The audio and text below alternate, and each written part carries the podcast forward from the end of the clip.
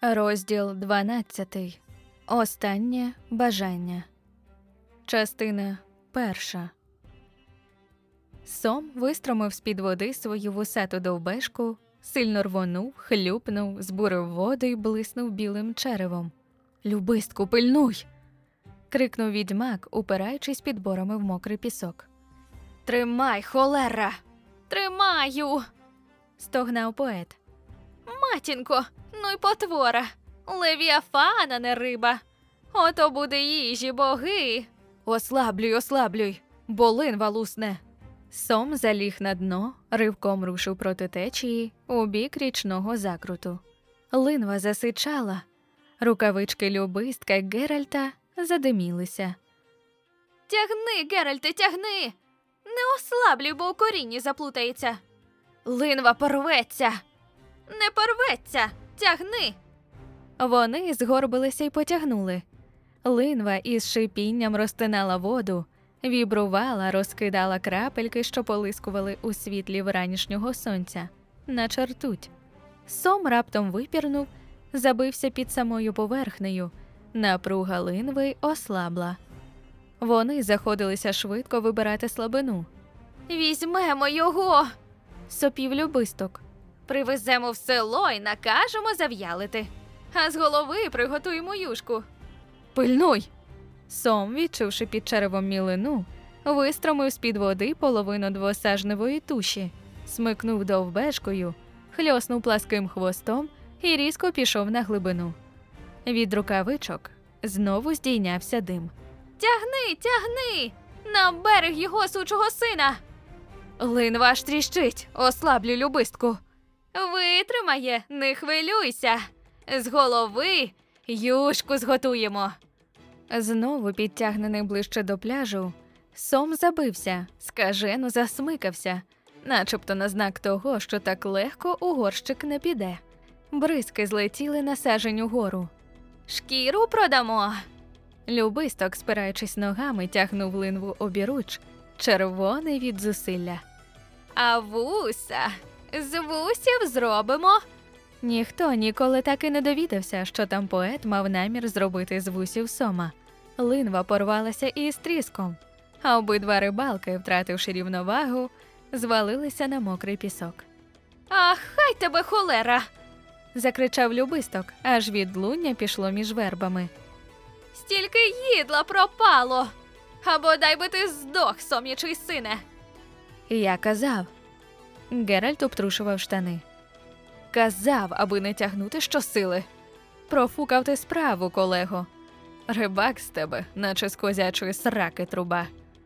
Неправда, обурився трубадур. Те, що потвора взагалі клюнула. Моя заслуга. Цікаво. Ти пальцем не ворухнув, аби допомогти мені поставити линву. Грав на лютні й горлав на всю округу. Нічого більше. Помиляєшся, вишкірився любисток. Бо бач, коли ти заснув, я зняв з гачка личинки та причепив дохлу ворону, яку знайшов у кущах. Хотів вранці побачити твою міну, коли ти ту ворону витягнеш. А сом впіймався на ворону. На твої личинки гівно позялося. Узялося, узялося. Відьмак сплюнув у воду, намотуючи шнур на дерев'яну рогачку. Але урвалося, бо ти тягнув, наче дурний. Замість балакати, згорни решту шнурів. Сонце вже зійшло, час у дорогу. Іду пакуватися. Геральте. Що? На другому шнурі щось є. Ні, зараза, просто зачепилося. Холера, тримає наче камінь, не дам ради. Ну, пішло. Ха-ха, глянь, що я тягну. То хіба затоплений шкут з часів короля Дезмода. Але й велике гівно. Глянь, Геральте. Барт витягнув клубок на пляж і заходився порпатися в ньому носком чобота. Водорості аж рухалися від піявок, бокоплавів і малих рачків. Ха, глянь, що я знайшов. Геральт, зацікавившись, наблизився.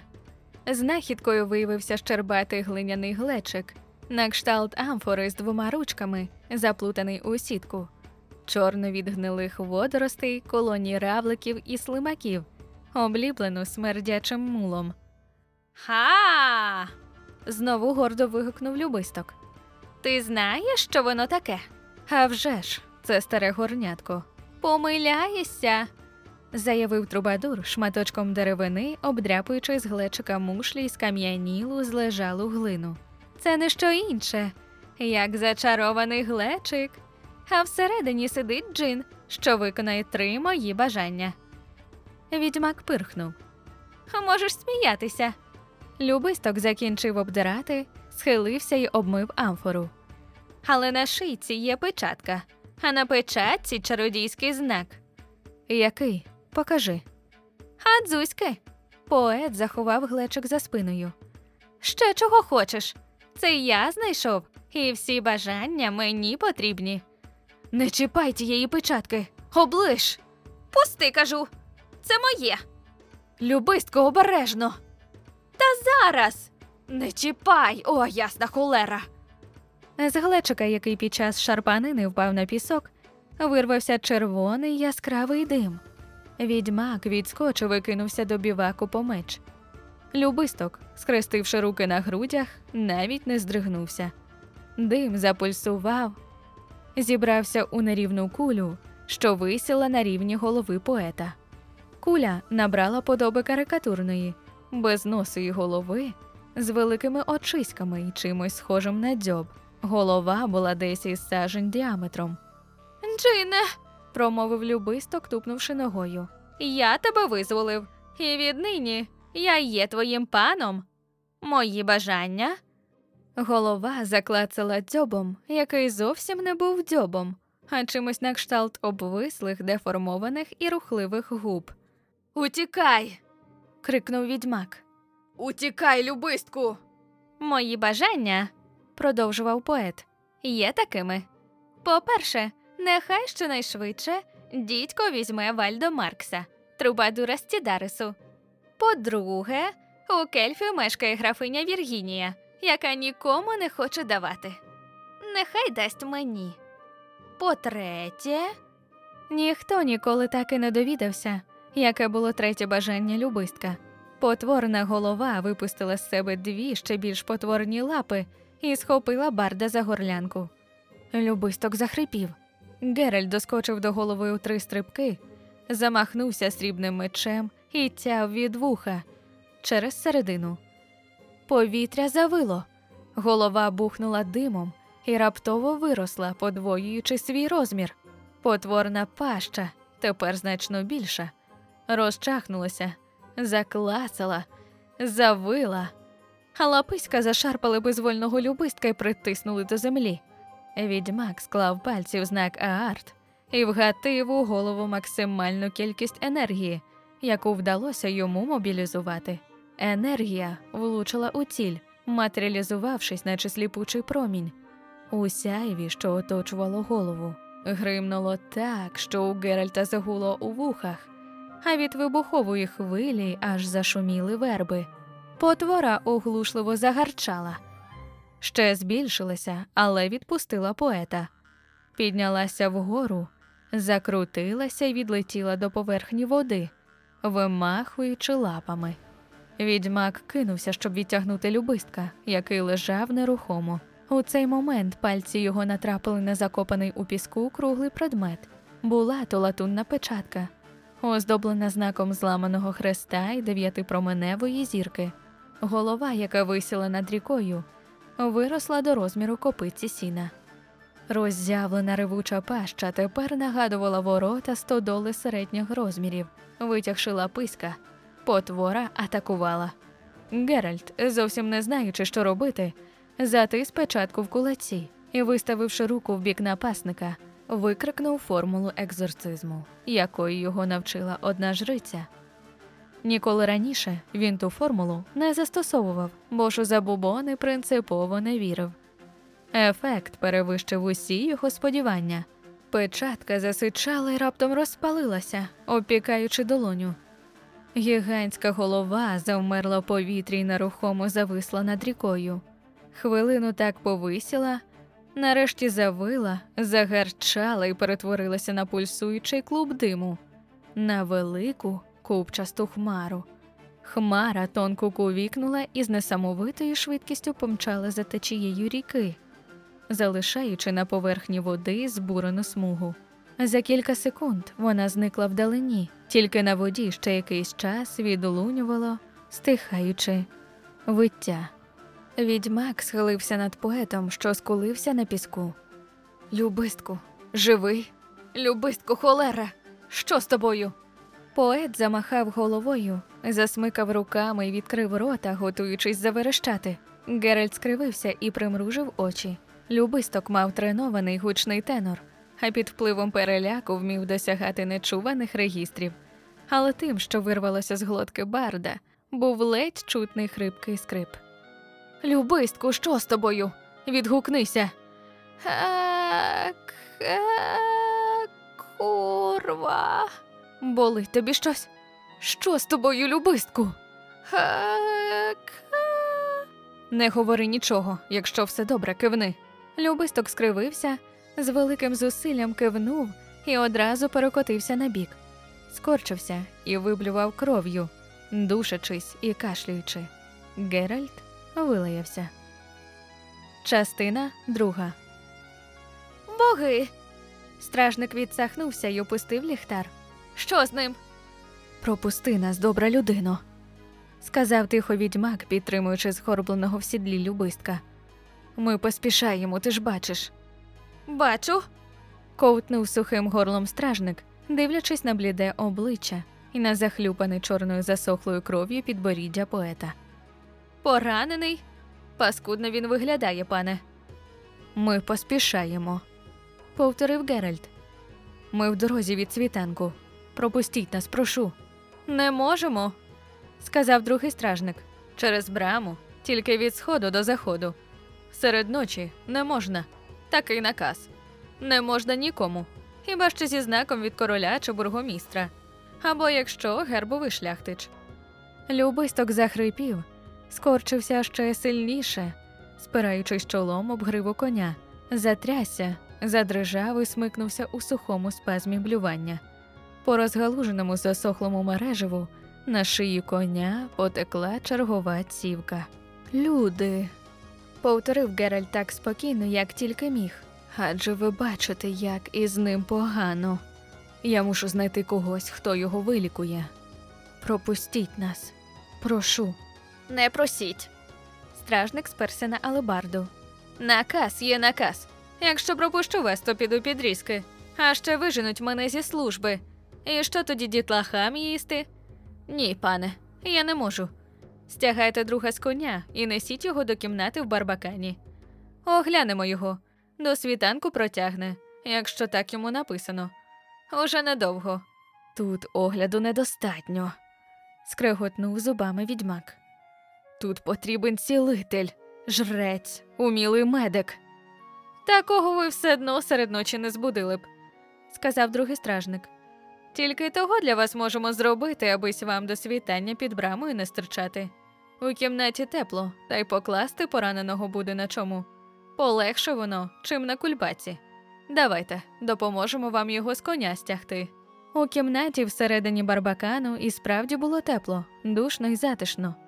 Вогонь весело потріскував у каміні, а за каміном завзято цвіркотів цвіркун. За важким квадратним столом, заставленим глечиками, сиділо троє чоловіків. Вибачте, вельможні, сказав стражник, який підтримував любистка. Що ми вам перешкоджаємо? Думаємо, ви не будете проти. Той тут лицар, і другий поранений. Тож я й подумав, правильно подумали. Один із чоловіків повернув до них худорляве, кутасте, виразне обличчя й устав. Давайте, кладіть його на лежанку. Чоловік був ельфом, як і другий, що сидів за столом. Обидва, на що вказував одяг, мішанина людської та ельфійської моди, були ельфами осілими, асимильованими. Третій чоловік, з вигляду найстарший, був людиною, лицарем, судячи з одягу й сивуватого волосся, обрізаного так, що помістилося під шоломом. Я Хіріадан, представився вищий з ельфів, той із виразним обличчям. Як завжди, з представниками старшого люду неможливо було визначити його вік. Міг він мати як 20, так і 120 років. А це мій родич Ерділь, а отой шляхтич це лицар Вратімір. Шляхтич, пробурмотів Геральт, але уважніший погляд на герб, вишитий на туніці, розвіяв його надію. Чотиридольний щит із золотими лілеями перетятий був навскіз срібною стрічкою. Вратімір походив не тільки з неправедного ложа, а й зі змішаного людсько-нелюдського зв'язку. Примітка автора. Інакше кажучи, Вратімір був незаконно народженим, бастардом. Герби бастардів у середньовіччі перекреслювались навскоси суцільною лінією. Як такий, хоч і гербовий, не міг уважатися за повноправного шляхтича і безсумнівно не користувався привілеєм проходу через браму міста після сутінків. На жаль, погляд відьмака не пройшов повз увагу ельфа, і ми мусимо тут чекати світанку. Закон не знає винятків, принаймні не для таких, як ми. Запрошую до компанії, пане лицарю. Геральт із Рівії. Відрекомендувався відьмак. Я відьмак, а не лицар. Що з ним? Хіраадан вказав на любистка, якого стражники тим часом клали на лежак. Виглядає як отрута. Якщо це отрута, можу допомогти. Маю при собі добрі ліки. Геральт сів, а потім швидко без подробиць розповів про пригоди над рікою. Ельфи перезирнулися. Сивий рицар почвиркав слиною між зубами, морщачись. Неймовірно, сказав Хіреадан. Що це могло бути? Джин з пляшки, буркнув Ратімір. Як у касті. Не зовсім. Геральт вказав на скорченого на лежанці любистка. Я не знаю жодної казки, що так би закінчувалася. Ураження того бідолахи, сказав Хірадан, безумовно магічної природи. Побоююся, що мої медикаменти мало на що тут здатні, але принаймні полегшать йому страждання. Ти вже давав йому якісь ліки, Геральте? Знеболювальний еліксир. Ходімо, допоможеш мені, підтримаєш йому голову. Любисток жадібно випив змішані з вином ліки, подавився останнім ковтком, захрипів і заплював шкіряну подушку. Я його знаю, сказав другий з ельфів. Ерділь. Це любисток, трубадур і поет. Я бачив його колись, коли він співав при дворі короля Етайна у Цідерісі. Трубадур, повторив Хіреадан, дивлячись на Геральта. Погано, дуже погано. У нього травма шиї і гортані. Починаються зміни в голосових зв'язках. Треба якнайшвидше прервати дію чарів, бо інакше це може виявитися незворотнім. Це значить, чи значить це, що він не зможе розмовляти? Розмовляти так, зможе, але не співати. Геральт, не сказавши ні слова, усівся за столом, спершись чолом на кулаки. Чародій, сказав Ратімір, потрібні магічні ліки чи цілюще закляття. Ти мусиш відвести його до якогось іншого міста, відьмаче. Як це? підвів Геральт голову. А тут, у Рінді, тут немає чародія. Усі реданії скрутно з магами, сказав лицар. Вірно, панове ельфи. З того часу, як король Геріберт наклав розбійницький податок на чари, маги бойкотують столицю і ті міста, які надто завзято виконують королівські накази. А райці у Рінді справляться, як я чув, такою завзятістю. Вірно, Хіраадане, Ерділю, я маю рацію. Маєш, підтвердив Ерділь. Але, Хіраадане, можна? Навіть треба, сказав Хіраадан, дивлячись на відьмака. Нічого робити з цього таємницю. І так усі про це знають, уся Рінда. У місті Геральте тимчасово перебуває одна чародійка. Інкогніто, напевне, не зовсім, посміхнувся ельф. Особа, про яку я кажу, велика індивідуалістка. Нехтує вона як бойкотом, який рада чарівників оголосила Рінді, так і розпорядженням тутешніх райців, і почувається причудово, бо через бойкот виник величезний попит на магічні послуги. Звичайно, чародійка не платить жодного податку. І міська рада з цим змирилася. Чародійка мешкає у резиденції одного купця, торгового фактора з Новіграда, який одночасно є почесним послом. Ніхто не може там її чіпати. Вона користується правом притулку. Це скоріше домашній арешт, а не притулок, поправив Ерділь. Вона там практично ув'язнена, але не нарікає на брак клієнтів. Багатих клієнтів. На райців вона демонстративно кладе, влаштовує бали й гулянки. Райці ж лютують і підбурюють проти неї, кого зможуть, псують як можуть її репутацію. Додав Хіраадан, розпускають про неї огидні плітки, напевно, сподіваючись, що ієрарх з Новіграда заборонить купцеві давати їй прихисток. Не люблю пхати пальців між такими дверима, буркнув Геральт, але не маю вибору. Як звуть того купця посла? Бо Беренд. Відьмаку здалося, що Хірадан скривився, промовляючи прізвисько. Що ж, це і справді твій єдиний шанс. Вірніше, єдиний шанс того бідолахи, який стогне там, на ліжку. Але чи захоче чарівниця тобі допомагати? Не знаю. Пильнуй, коли туди підеш, сказав Ерділь.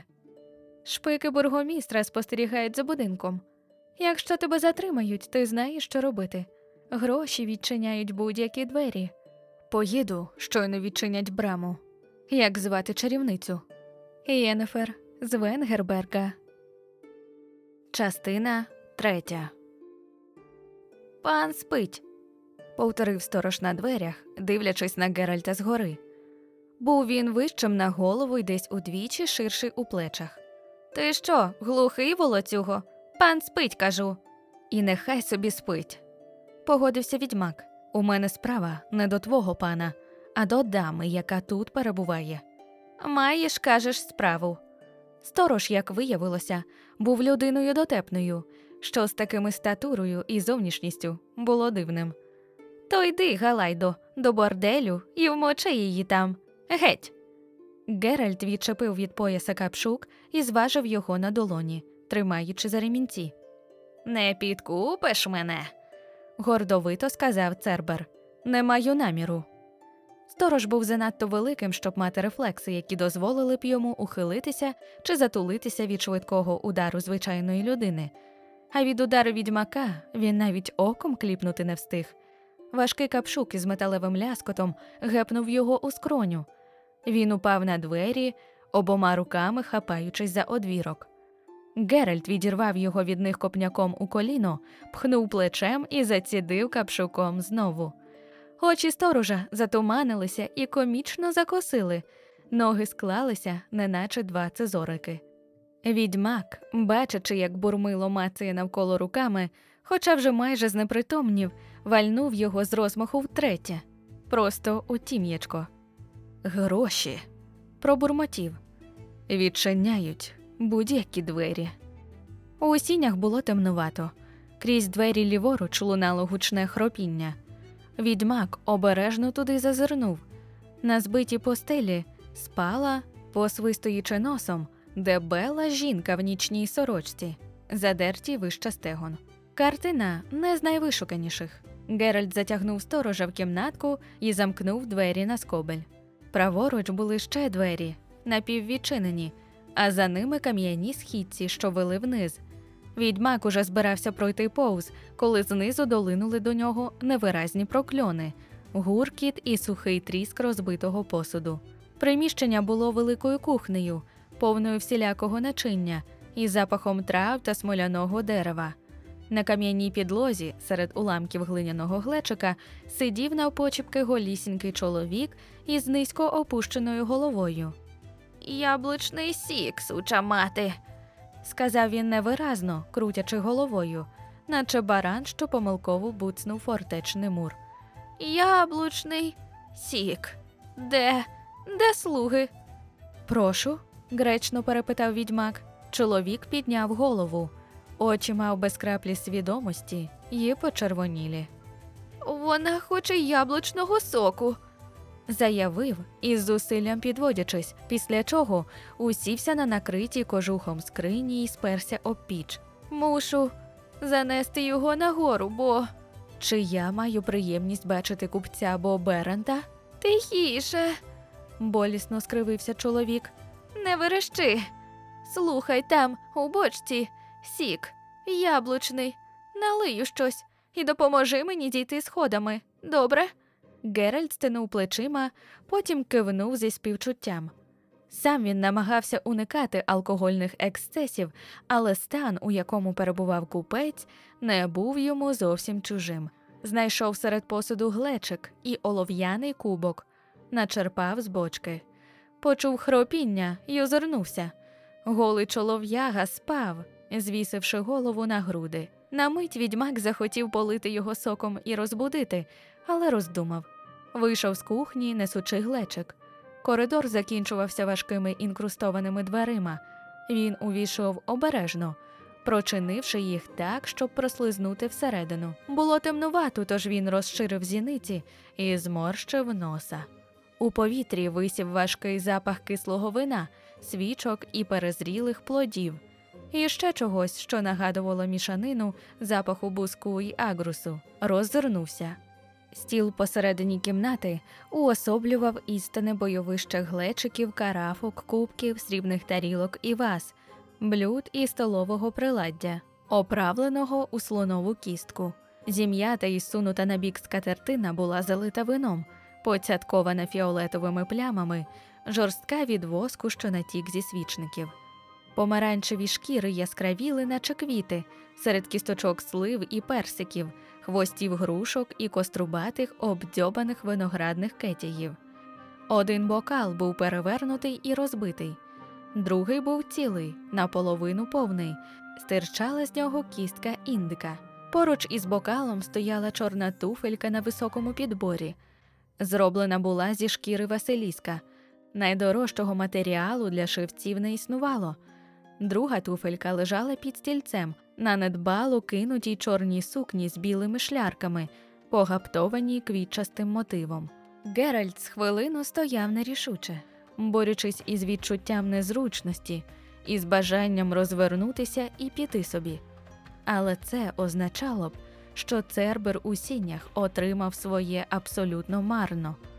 Відьмак не любив робити щось марно. У кутку кімнати він помітив кручені сходи. На східцях він знайшов чотири зів'ялі білі троянди й серветку, поплямовану вином і карміновою помадою. Запах буску й агрусу посилився. Східці вели до спальні, підлогу якої вкривала велика кудлата шкура.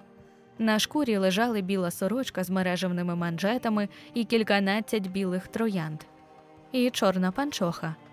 Друга панчоха звисала з одного із чотирьох різьблених стовпців, що підтримували куполоподібний балдахін над ложем. Рельєфи на стовпчиках зображували німф і фавнів у різних позах. Деякі пози були цікавими, деякі ідіотично смішними. Багато повторювалися у цілому. Геральт голосно кахикнув, дивлячись на безліч чорних локонів, які виднілися з-під адамашкової ковдри. Ковдра ворухнулася і застогнала. Геральт кахикнув іще голосніше. Бо. невиразно запитали безліч чорних локонів. Ти приніс сік? Приніс. З-під чорних локонів з'явилося бліде трикутне обличчя, фіалкові очі і вузькі, трохи скривлені губи. Ох. Губи скривилися ще більше. Ох, і я помру від спраги. Прошу. Жінка всілася, виборсуючись із під ковдри. Мала вона гарні плечі і зграбну шию, на шиї чорну оксамитову стрічку із зоряною прикрасою, що аж іскрилася від діамантів. Окрім оксамитки, вона не мала на собі нічого. Дякую. Вона вийняла кубок із його руки, випила жадібно, потім підняла руки і торкнулася скроні. Ковдра сунулася ще сильніше. Геральт відвів погляд. Гречно, але неохоче. Хто ти, власне, такий? запитала чорноволоса жінка, мружачи очі й прикриваючись ковдрою. А що ти тут робиш?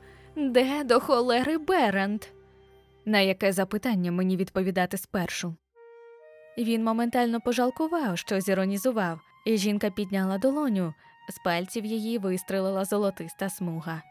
Геральт відреагував рефлекторно, склавши обидві долоні у знак геліотропу, перехопив чари перед самим обличчям, але заряд був таким сильним, що його відкинуло назад, на стіну. Він сунувся на підлогу. Не треба. крикнув, побачивши, що жінка знову піднімає руку. Пані Єнефер, я прибув з миром і без злих намірів. З боку сходів пролунав тупіт. У дверях спальні замайоріли постаті слуг. Пані Єнефер. Ідіть геть, спокійно наказала чародійка. Ви мені тут не потрібні. Вам платять за те, щоб ви пильнували дім. Але якщо вже ця людина зуміла сюди увійти, я подбаю про неї сама. Перекажіть це пану Беранту, а для мене прошу приготувати купіль. Відьмак на силу встав. Єнефер дивилася на нього мовчки, мружачи очі. Ти відбив моє закляття, сказала нарешті. Ти не чарівник, це видно, але ти відреагував надзвичайно швидко. Кажи, хто ти незнайомцю. І раджу, кажи швидко. Я Геральт із Рівії, відьмак. Єнефер вихилилася з ложа, хапаючи вирізбленого на стовпчику фавна за фрагмент анатомії, добре пристосований для хапання. Не зводячи погляду з Геральта, підняла з підлоги халат із хутровим коміром, устала, щільно загорнувшись у нього. Не поспішаючи, налила собі ще один кубок соку, вихилила одним ковтком, відкашлялася, наблизилася. Геральт мимоволі потер поперек, яким мить тому болісно зіткнувся зі стіною. Геральт із Рівії, повторила чарівниця, дивлячись на нього з під чорних вій. Як ти сюди потрапив? І навіщо? Беранта, сподіваюся, ти не скривдив? Ні, не скривдив. Пані Єнефер, я потребую твоєї допомоги. Відьмак, пробурмотіла вона, підходячи ще ближче і щільніше загортаючись у халат. Мало того, що перший, котрого я бачу близько, так це ще й славетний білий вовк. Я про тебе дещо чула. Уявляю. Не знаю, що там ти собі уявляєш. Вона позіхнула і присунулася ще ближче. Дозволиш, торкнулася долонями його щоки, наблизила обличчя і зазирнула в очі. Він стіпив зуби. Зіниці у тебе пристосовуються до світла рефлекторно, чи ти їх можеш звужувати або розширювати за власним бажанням? Єнефер, сказав він спокійно. Я їхав до Рінди цілий день, не зупиняючись, чекав усю ніч, поки відчинять браму, дав по черепу воротареві, бо той не хотів мене сюди впускати. Негречно і нев'язливо перебив твої сон і спокій. А все через те, що мій приятель потребує допомоги, надати яку можеш тільки ти. Надай її, прошу, а потім, якщо захочеш, порозмовляємо про мутації та аберації. Вона відступила на крок, негарно скривила рота. Про якого роду допомогу йдеться? Про магічну регенерацію уражених органів, горла, гортані й голосових зв'язок, ураження, нанесене немовби багровою імлою чи чимось подібним. Подібним, повторила вона, кажучи коротше, це не багрова імла вразила твого приятеля. А що то було? Кажи ж, вирвана зі сну на світанку, я не маю ані сили, ані охоти зондувати тобі мозок. Гм, краще за все, якщо я почну спочатку. О, ні, перебила вона. Якщо все так складно, то стримайся. Дурний присмак у роті, скуйовджене волосся, очі, що злипаються, й інші вранішні негаразди сильно обмежують мої перцептивні здібності. Зійди вниз, до лазні у підвалі. Зараз я туди прийду, і тоді все мені розповіси. Єнефер, я не хотів би бути нав'язливим, але час минає. Мій приятель. Геральте, різко перебила вона. Я вилізла заради тебе з ліжка, а не мала наміру робити те, що найменше до того, як дзвін виб'є полудень. Я готова відмовитися від сніданку. Знаєш чому? Бо ти приніс мені яблучний сік. Ти поспішав. Голову твою займали страждання приятеля. Ти вдерся сюди силою, б'ючи людей по черепах, і все ж приділив час спраглій жінці. Ти підкупив мене цим, і я не виключаю, що допоможу тобі. Але від води й мила я не відмовлюся. Іди, прошу, добре. Геральте, слухаю. Затримався він на порозі. Скористайся оказією і викупайся сам. За твоїм запахом я можу здогадатися не тільки про породу і вік, а навіть про масть твого коня. Частина четверта. Вона увійшла до лазні в той момент, коли Геральт, сидячи голим на маленькому ослінчику, поливав себе водою з теберка. Він кашлянув і скромно повернувся спиною. Не переймайся, сказала вона, кидаючи оберемок одягу на вішак. Я не знепритомнію, побачивши голого чоловіка. Тріс Мерігольд, моя приятелька, каже, що коли ти бачила одного, то бачила всіх. Він устав, обгорнувши стегна рушником. Красивий шрам, усміхнулася Єнефер, дивлячись на його груди. Що то було? Упав під пилку на тартаку? Він не відповів. Чарівниця роздивлялася його, звабливо схиливши голову. Перший відьмак, якого я можу роздивитися зблизька, до того ж, голісінького.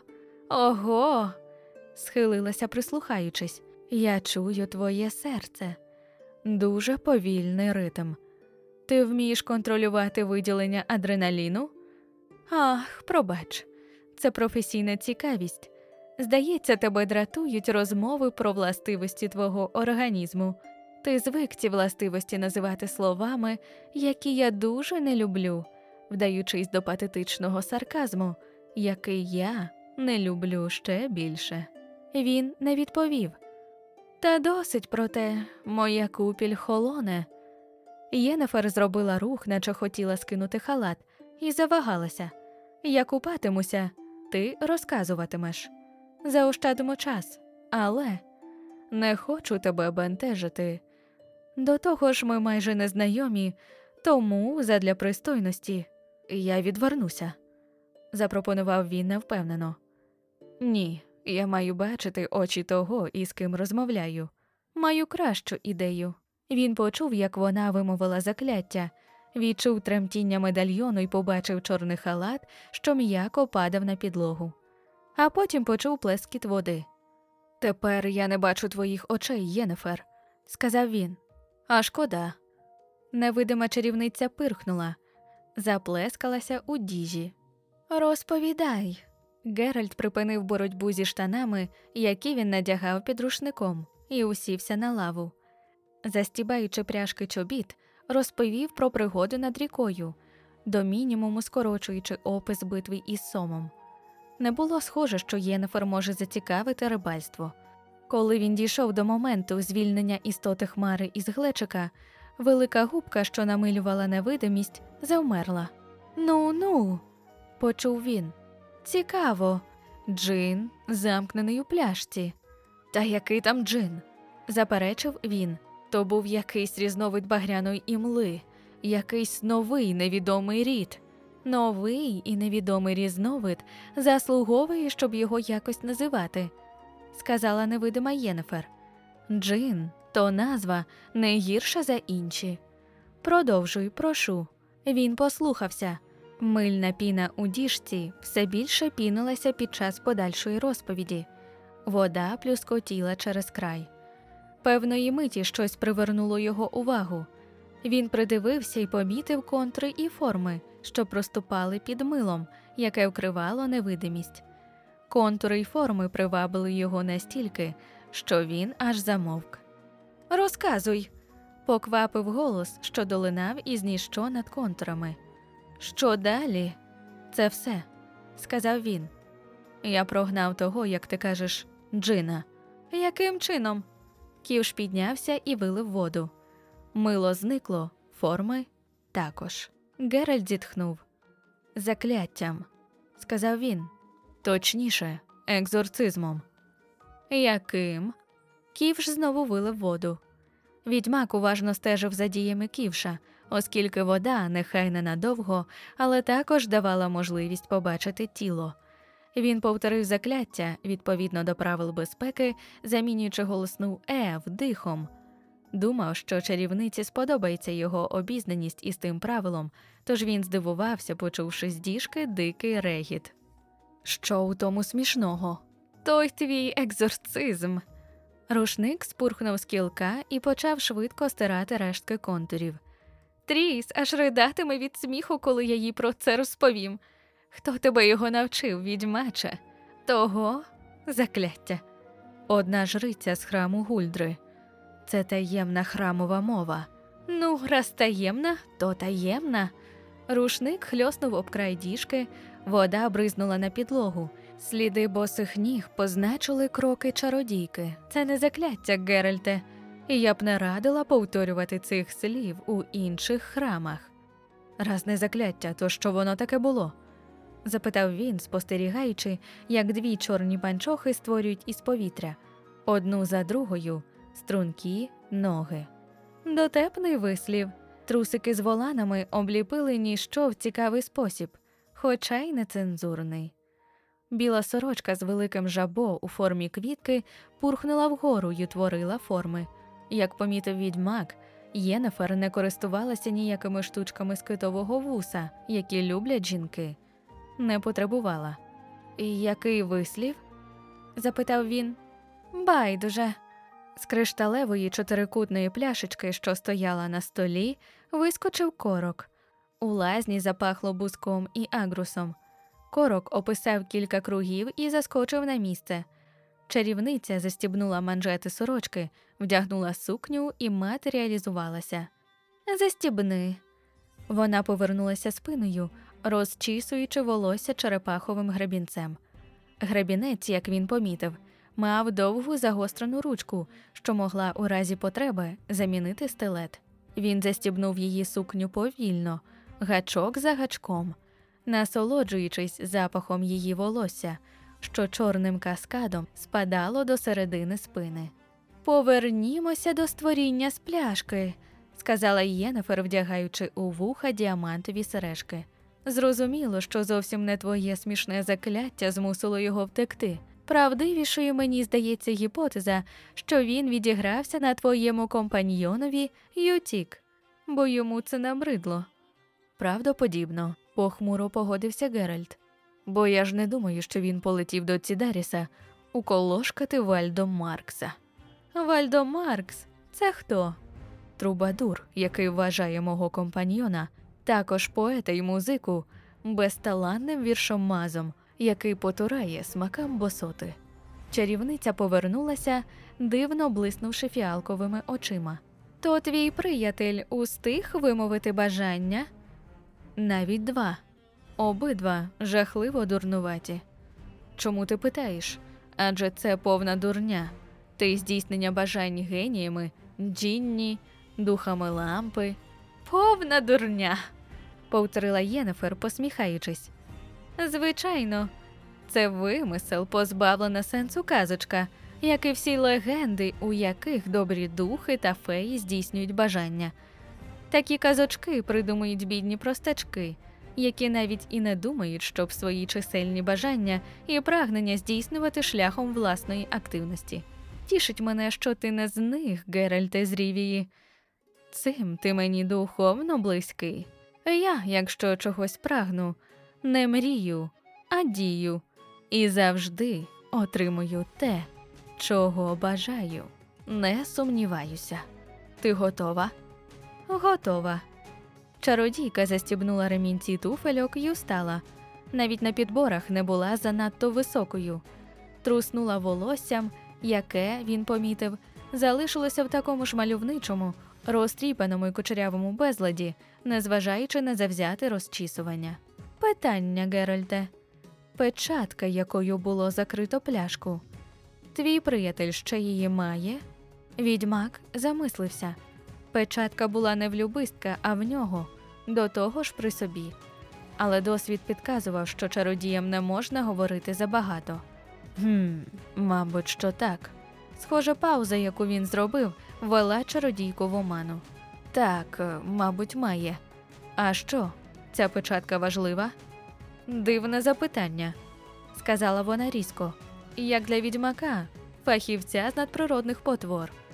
Того, хто має знати, що така печатка важлива настільки, щоб до неї не торкатися, і не дозволяти торкатися приятелю. Він стис зуби. Удар був точним. Що ж, Єнефер змінила тон на значно лагідніший. Немає людей, які б не помилялися. І як бачу відьмаків, які б не помилялися, теж немає. Кожен може помилитися. Ну, ми можемо вирушати. Де твій товариш? Тут, у Рінді, у домі такого собі Ерділя, ельфа. Вона глянула уважно. У Ерділя? повторила, кривлячи губи у посмішці. Я знаю, де це. Думаю, там десь і його кузен Хіреадан. Вірно, а що? Нічого, перебила вона, підняла руки і заплющила очі. Медальйон на шиї відьмака запульсував і шарпнув ланцюжок. На вологій стіні лазні висвітився яскравий контур, що нагадував двері, в обрамленні яких клубочилося, фосфоризуючи молочне ніщо. Відьмак тихо вилаявся. Він не любив магічних порталів, як і подорожей ними. Ми маємо. Він відкашлявся. Тут недалеко. Я не можу ходити вулицями цього міста, відрізала вона. Тут мені не раді. Можуть образити, закидати камінням або чимось гіршим. Кілька осіб тут добряче псують мою репутацію, вважаючи, що мене це їм безкарно. Не бійся, мої портали безпечні. Геральт був свідком, як колись через безпечний портал пролетіла половина того, хто крізь нього проходив. Другої половини так і не знайшли. Знав також кілька випадків, коли хтось у портал заходив, і про нього більше ніхто й ніколи не чув. Чародійка вчергове поправила волосся, причепила до пояса вишитий перлинами капшук. Капшук здавався замалим, щоб умістити щось більше, ніж жменю мідяків і губну помаду, але Геральт знав, що то незвичайний капшук. Обійми мене міцніше, і я не порцелянова. Уперед. Медальйон завібрував, щось блиснуло, і Геральт раптом опинився серед чорного ніщо у пронизливому холоді. Він нічого не бачив, не чув і не відчував. Холод був єдиним, що реєстрували його відчуття. Він хотів вилаятися, але не зумів. Частина п'ята. Уже майже година, як вона туди зайшла. Хіреадан перевернув клепсидру, що стояла на столі. Я починаю непокоїтися. Невже з горлом любистка все настільки погано? Не думаєш, що є сенс зазирнути до них нагору? Вона чітко вказала, щоб цього не робили. Геральт, на силу кривлячись, допив кубок трав'яного напою. Він цінував і любив осідлих ельфів за інтелігентність, спокійну завбачливість і специфічне почуття гумору, але їхніх смаків до їжі й напоїв не розумів і не поділяв. Я не маю наміру їй перешкоджати, Хіраадане. Магія вимагає часу. Хай триває і добу, аби любисток одужав. Що ж, слушно. Із сусіднього приміщення чувся стукіт молотків.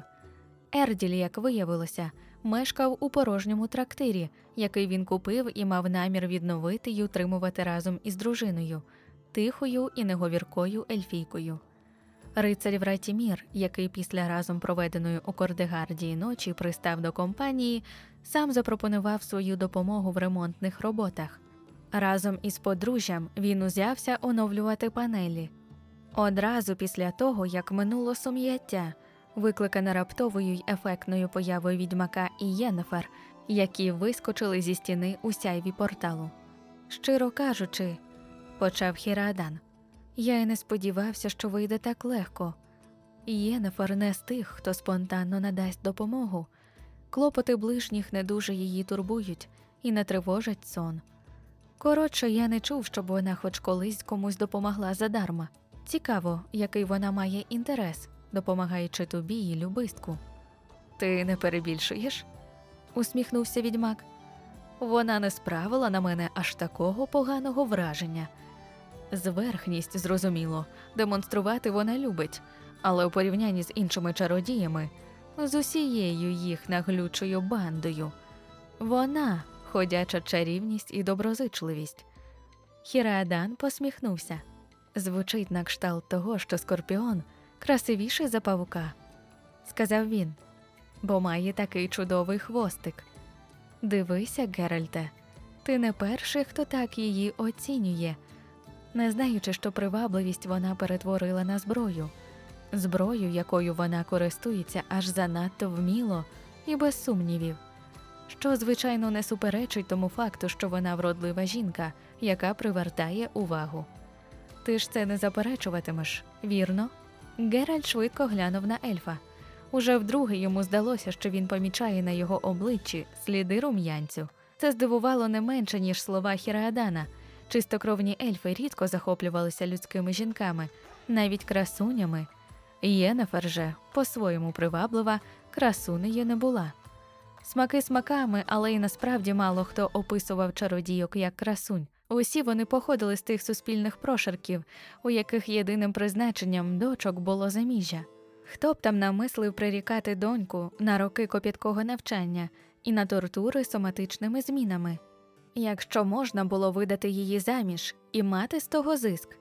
Хто б хотів у родині чародійку, незважаючи на повагу, якою утішалися маги, родина чародійки не мала б з неї жодної користі, бо доки дівчина закінчувала навчання, її зв'язки з родиною уривалися, важливим залишалося тільки професійне братерство. Тому чародійками ставали виключно доньки з нульовими шансами знайти чоловіка. На противагу жрицям та друїдкам, які неохоче брали потворних чи скалічених дівчаток, чародії приймали кожну, хто виявляв необхідні нахили. Якщо ж дитина проходила крізь сито перших років навчання, наставала черга магії, яка випрямляла і вирівнювала ноги, виправляла погано зрощені кістки, латала заячі губи, усувала шрами, родимі плями та віспини. Молода чародійка ставала привабливою, бо того вимагав престиж її професії. Результатом були псевдогарні жінки зі злими холодними очима погануль, бридуль, нездатних забути про свою бридкість, приховану за магічною маскою, до того ж не заради щастя, а виключно заради престижу професії. Ні, Геральт не розумів Хіраадана. Очі його, очі відьмака, реєстрували забагато подробиць. Ні, Хіраадане, відповів він. Я не заперечу. Дякую тобі за застереження, але тут ідеться виключно про любистка. Він постраждав при мені за моєї присутності. Я не зумів його врятувати, не зміг йому допомогти. Якби я знав, що це його вилікує, то сів би голим задом і на скорпіона. Саме цього ти мусиш остерігатися найбільше, загадково усміхнувся ельф, бо Єнефер про це знає і таке знання полюбляє використовувати. Не довіряй їй, Геральте, вона небезпечна. Відьмак не відповів. На горі скрипнули двері, і Єнефер стояла біля сходів, зіпершись на балюстраду галерейки. Відьмаче, можеш зайти на хвилину? Звичайно. Чародійка сперлася спиною об двері однієї з небагатьох більш-менш умебльованих кімнат, де розмістили стражденного трубадура. Відьмак підійшов, мовчки придивився, побачив, що її ліве плече трохи вище за праве, ніс трохи довгуватий, губи трохи завузькі, підборіддя трохи замале, брови трохи несиметричні, очі. Він бачив забагато деталей зовсім непотрібних. Що з любистком? Ти сумніваєшся у моїх уміннях? Він розглядав далі. Фігура в неї була як у двадцятирічної, хоча про справжній її вік він намагався не думати. Рухалася із природною, невимушеною грацією.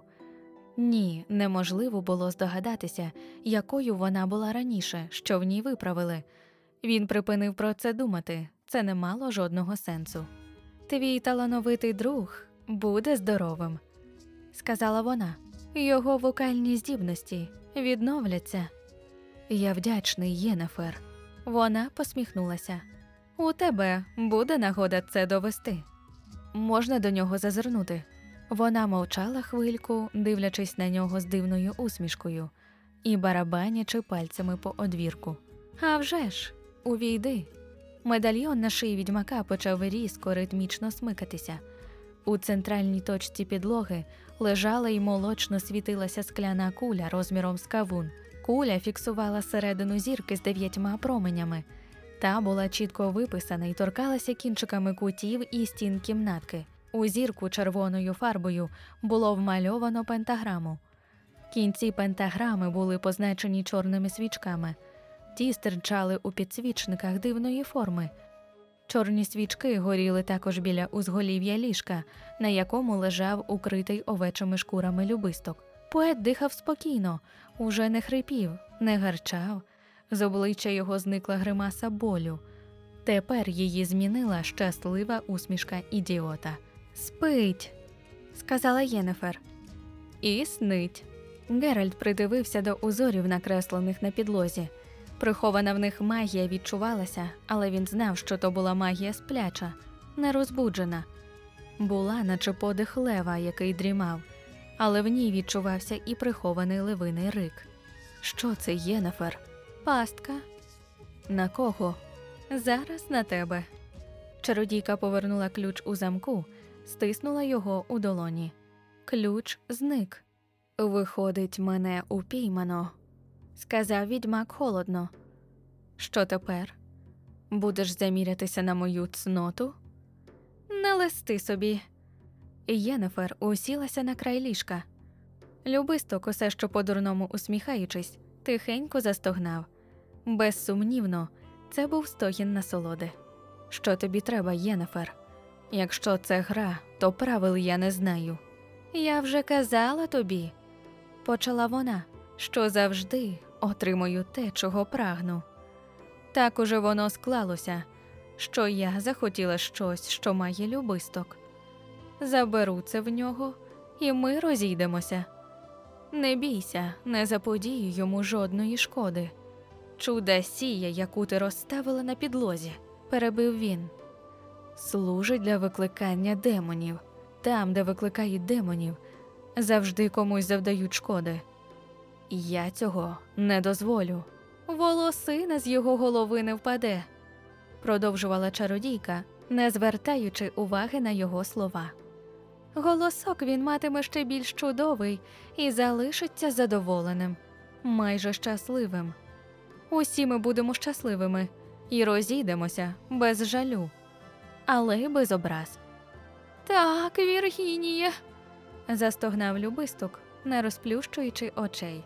Чудові твої перси, делікатніші за лебединий пух. Віргінія. Розум йому відняло. Марить, снить, посміхнулася Єнефер. Його бажання виконується у вісні. Я прозондувала його мозок до самого дна. Було там небагато, трохи свинств, кілька марень, багато поезії. Менше з тим, печатка, якою була закрита пляшка із джином Геральте. Знаю, що вона не в трубадура, а в тебе прошу її віддати. Для чого тобі та печатка? Ну, як тобі відповісти на те запитання? Чародійка грайливо посміхнулася. Може, спробуємо так? Хрін там тобі є до того діла, відьмаче. Задовольняє тебе така відповідь? Ні. Посміхнувся і він, і також паскудно.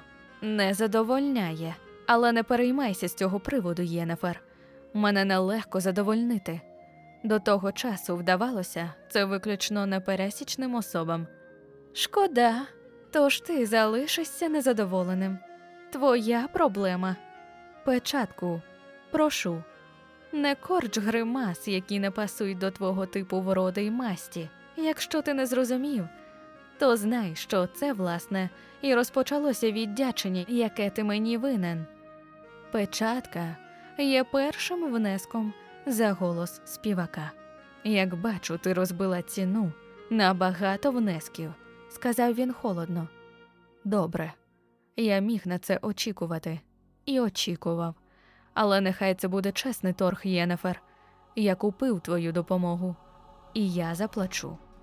Вона скривила вуста у посмішці, але фіалкові очі залишилися примруженими й холодними.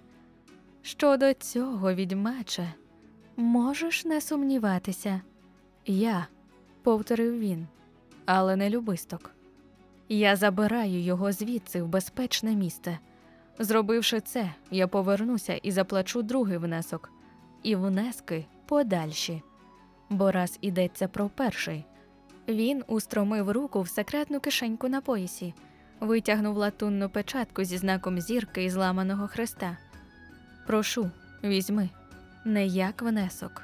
Прийми від відьмака як доказ удячності за те, що хоч із розрахунком, але ти поставилася до нього доброзичливіше, ніж це зробили б більшість із твоїх побратимів. Прийми це як доказ доброї волі, яким я повинен переконати тебе, що, подбавши про здоров'я приятеля, я повернуся сюди, щоб сплатити. Я не помітив скорпіона серед квітів Єнефер, тож я готовий розплатитися за свою неувагу. Красива промова. Чародійка склала руки на грудях. Зворушлива й патетична. Шкода, що марна. Любисток мені потрібен і залишиться тут. Він уже був одного разу близько від того, що ти хочеш сюди притягнути. Геральт вказав на узори на підлозі.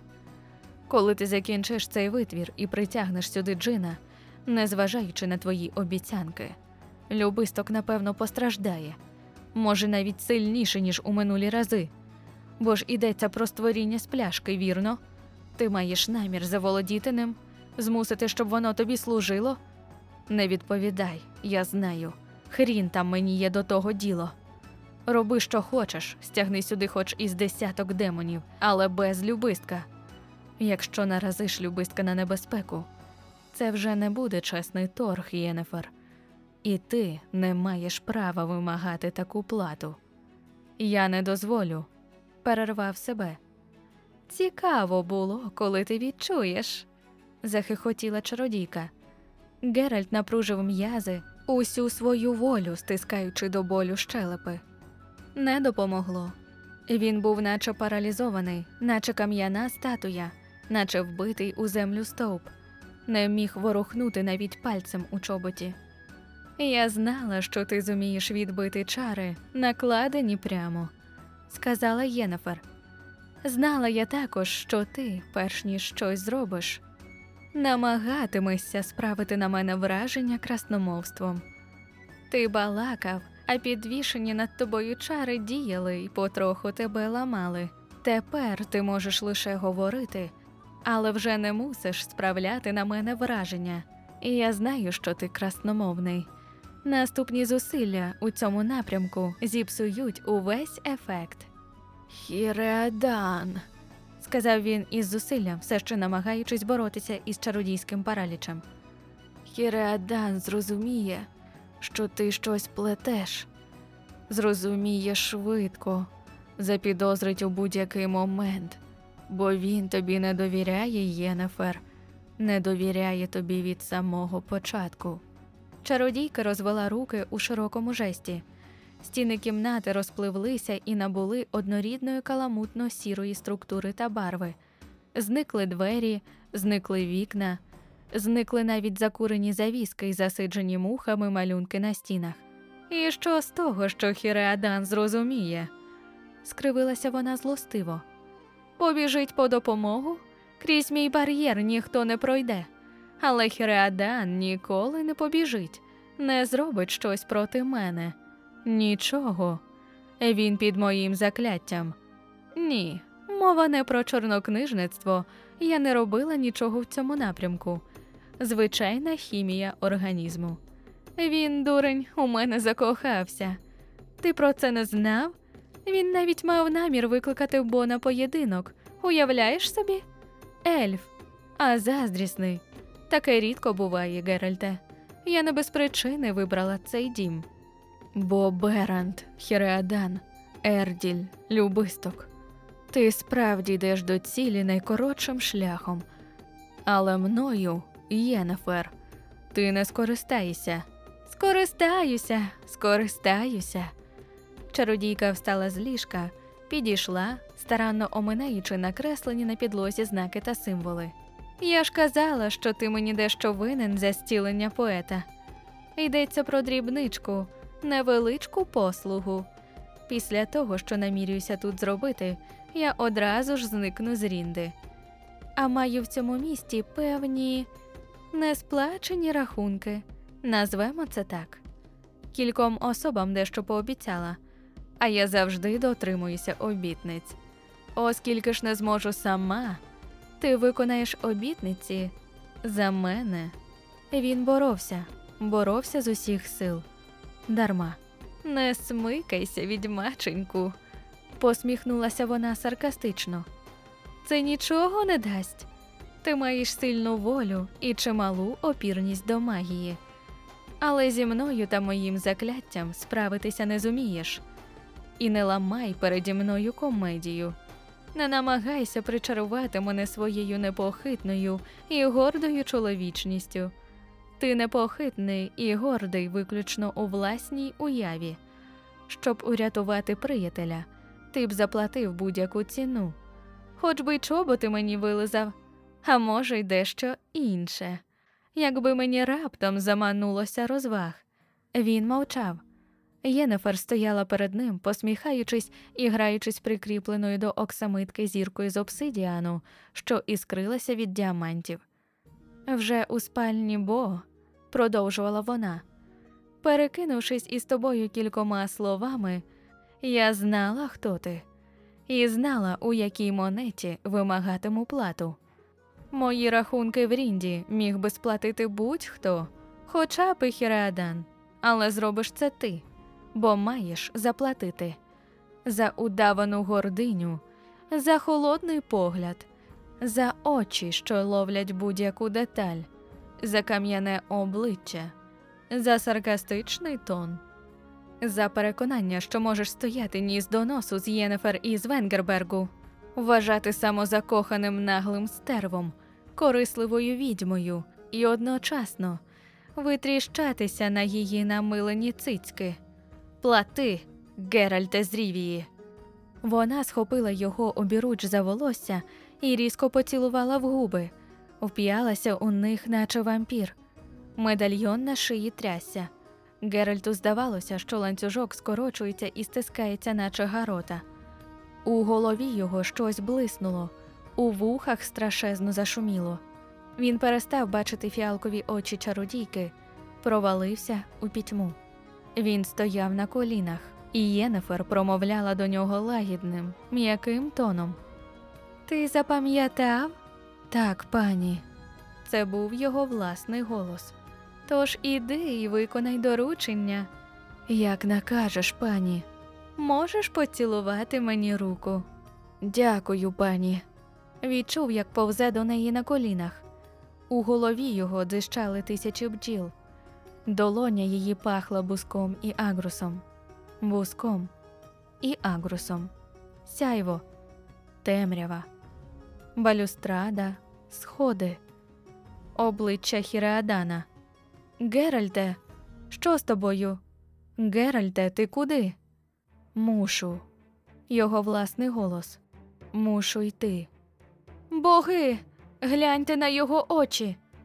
Обличчя Вратіміра викривлене страхом, обличчя Ерділя. І голос Хіреадана. Ні, Ерділю, ні. Не торкайся його і не намагайся затримати. З дороги, Ерділю, зійди з його дороги. Запах буску і агрусу, буску і агрусу, двері, вибух сонця, спекотно, парко, запах буску і агрусу. Буде гроза, подумав він, і це була його остання притомна думка. Частина шоста. Темрява. Запах. Запах? Ні, сморід.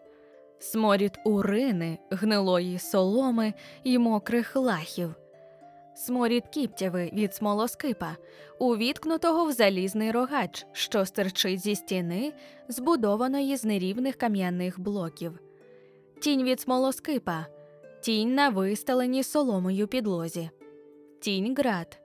Відьмак вилаявся. Нарешті.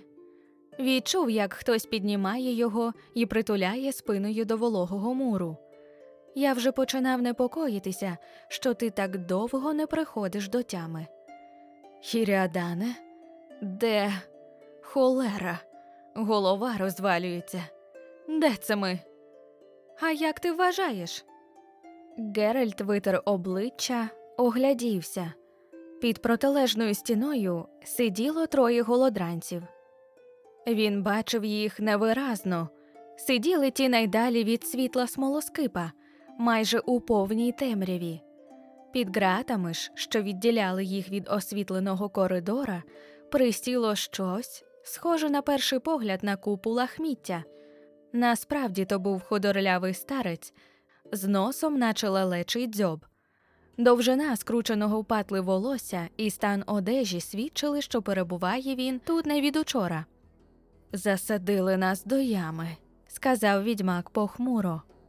Тішуся, промовив ельф, що до тебе повернулася здатність робити логічні висновки. Холера ясна, а любисток, як довго ми тут сидимо? Скільки часу минуло від не знаю. Як і ти, я був непритомним, коли мене сюди вкинули. Хіраадан підгорнув соломою, сівся зручніше. Це важливо? Ще як зараза. Єнефер і любисток. Любисток там із нею, і вона планує. Гей, ви там! Як давно нас тут зачинили? Голодранці пошепотілися між собою. Жоден не відповів. Оглухли? Геральт сплюнув, усе ще не позбувшись металевого присмаку в роті. Питаю, який зараз час дня чи ночі? Ви ж знаєте, коли приносять вам жерти. Голодранці знову пошепотілися, покашляли. Вельможне панство, сказав нарешті один. Залиште нас у спокої і не говоріть до нас. Дуже просимо. Ми ж бо порядні злодії, не якісь там політичні. Ми ж бо проти влади замах не чинимо. Ми ж бо тільки крадемо. Ага, сказав інший. У вас свій кутик, у нас свій, і нехай кожен свій пильнує. Хірадан пирхнув, відьмак сплюнув. Так воно й є, заплямкав зарослий дідок із довгим носом. Кожен у тюрмі свій кут пильнує і зі свома тримається. А ти, діду, насмішкувато запитав ельф, тримаєшся з ними чи з нами? До якої групи ти належиш? До жодної, гордо відповів дідок. Бо я безневинний. Геральт знову сплюнув. Хіреадане, запитав, розтираючи скроню. І з тим замахом проти влади. Це правда? Абсолютно. Ти нічого не пам'ятаєш? Я вийшов на вулицю. Люди на мене озиралися. Потім. Потім була якась крамниця. Ломбард, притишив голос ельф. Ти увійшов до ломбарду. Щойно увійшов, одразу дав у зуби власнику. Сильно, навіть занадто сильно. Відьмак стримав прокляття. Лихвар упав, тихо продовжував Хіреадан. А ти копнув його кілька разів у чутливі місця. На порятунок принципалу прибіг пахолок.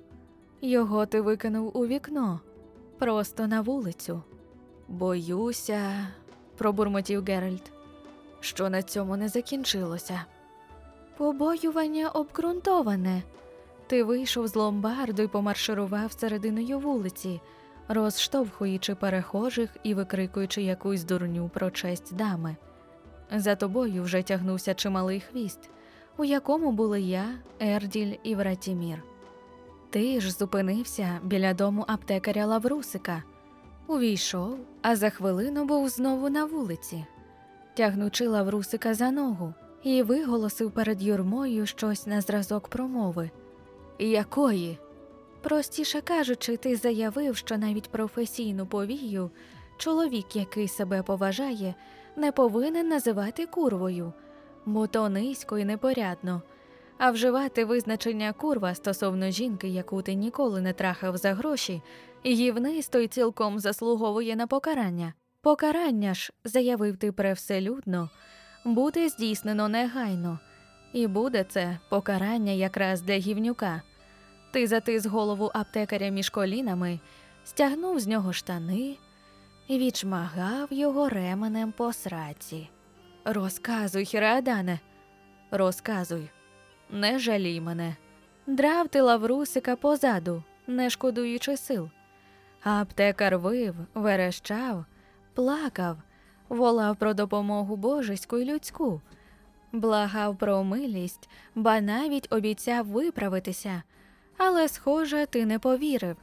Тоді набігло кілька озброєних бандитів, яких у Рінді заведено звати гвардією.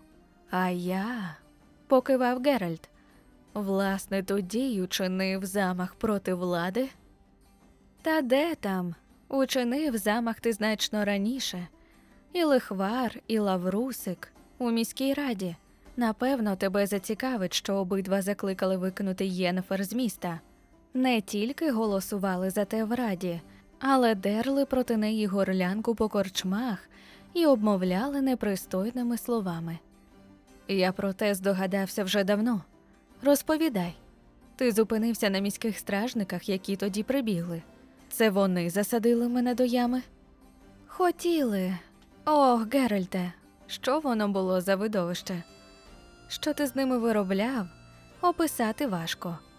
Вони мали мечі, батоги, палиці, сокирки, а ти лише ясеневий ціпок із набалдашником, який відібрав у якогось франта. А коли вже всі лежали на землі, ти пішов далі. Більшість із нас знала, куди ти прямуєш. Був би радий дізнатися, і я. Ішов ти до храму, бо жрець Креп, також людина зради, приділяв Єнефер багато уваги у своїх проповідях. Зрештою, ти зовсім не приховував своїх поглядів щодо жерця крепа, пообіцяв йому урок пошани до прекрасної статі. Говорячи про нього, оминав офіційну титулатуру, але додавав інші визначення, які дуже втішили дітлахів, які бігли за тобою. Ага, буркнув Геральт. Тож дійшло діло й до блюзнірства. Що ще? Святотатство у храмі? Ні. Ти туди увійти не встиг. Перед храмом чекала вже ціла рота міської сторожі, озброєна усім, що тільки знайшлося у цей гаузі, окрім катапульти, як мені здається. Усе йшло до того, що вони тебе просто знищать, але ти до них не дійшов.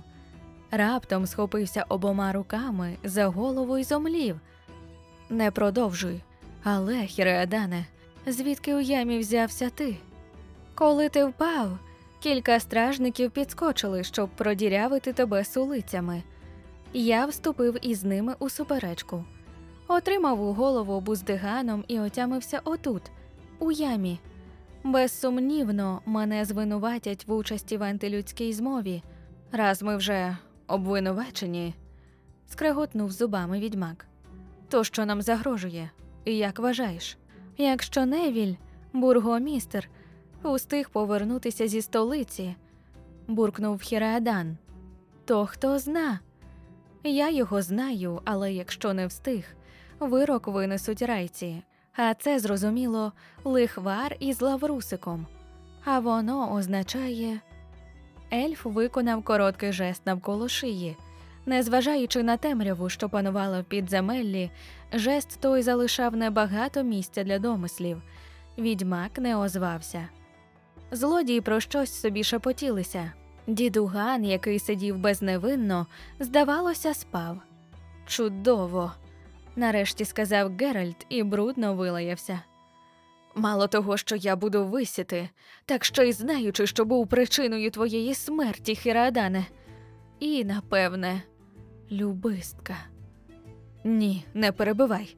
Я знаю, що це справи Єнефер, але винен я сам.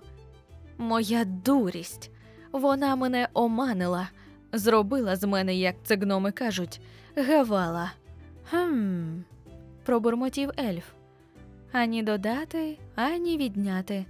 Я тебе попереджав щодо неї. Зараза, тебе попереджав, а сам виявився настільки ж великим, вибач на слові, дурним.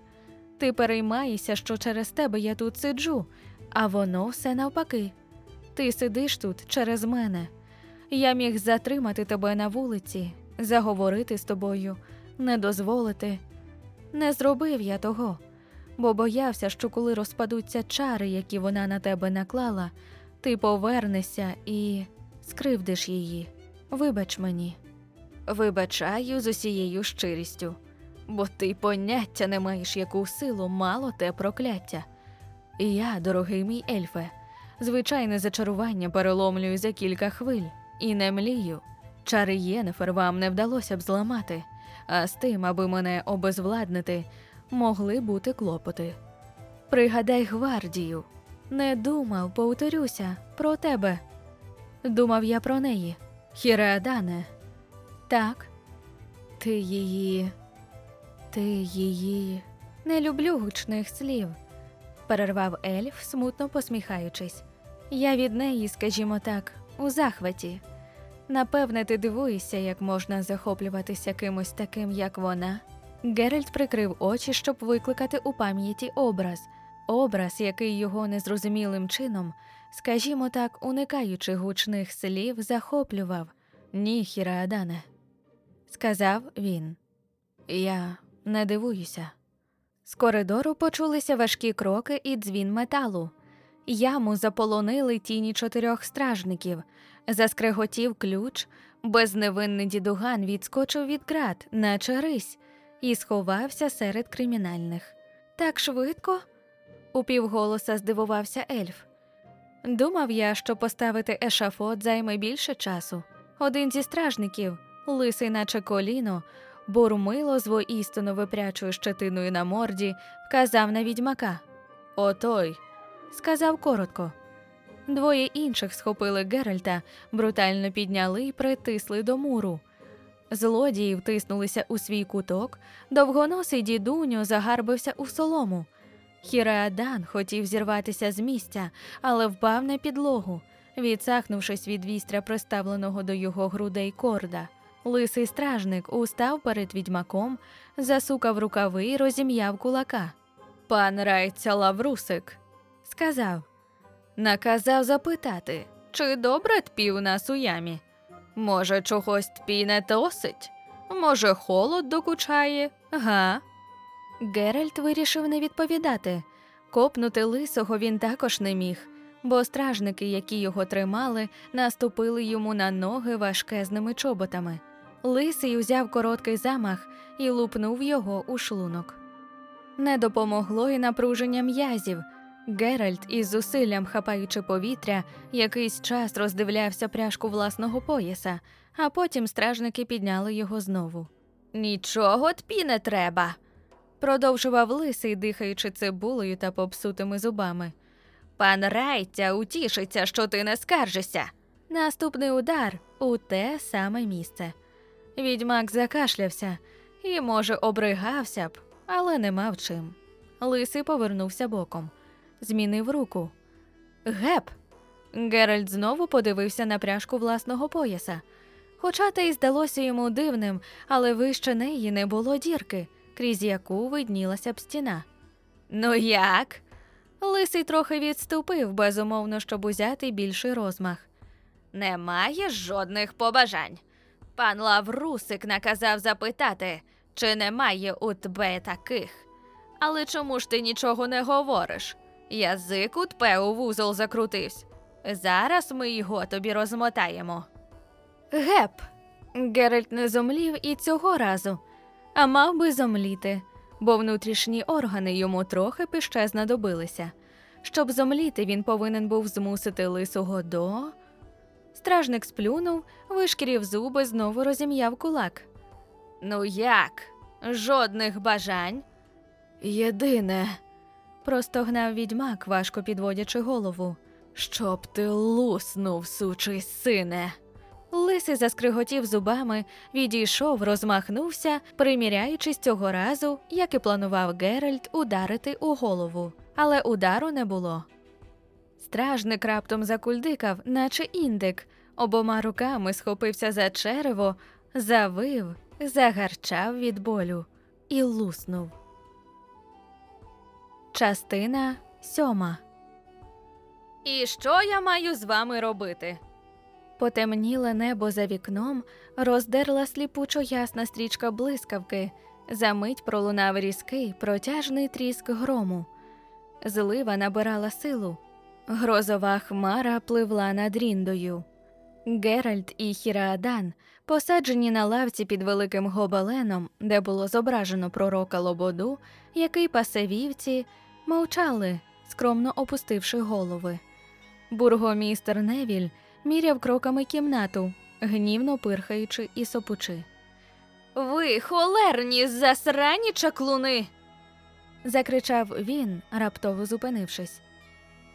Ви затялися на моє місто, чи що? Інших міст на світі немає, чи що? Ельф і відьмак мовчали.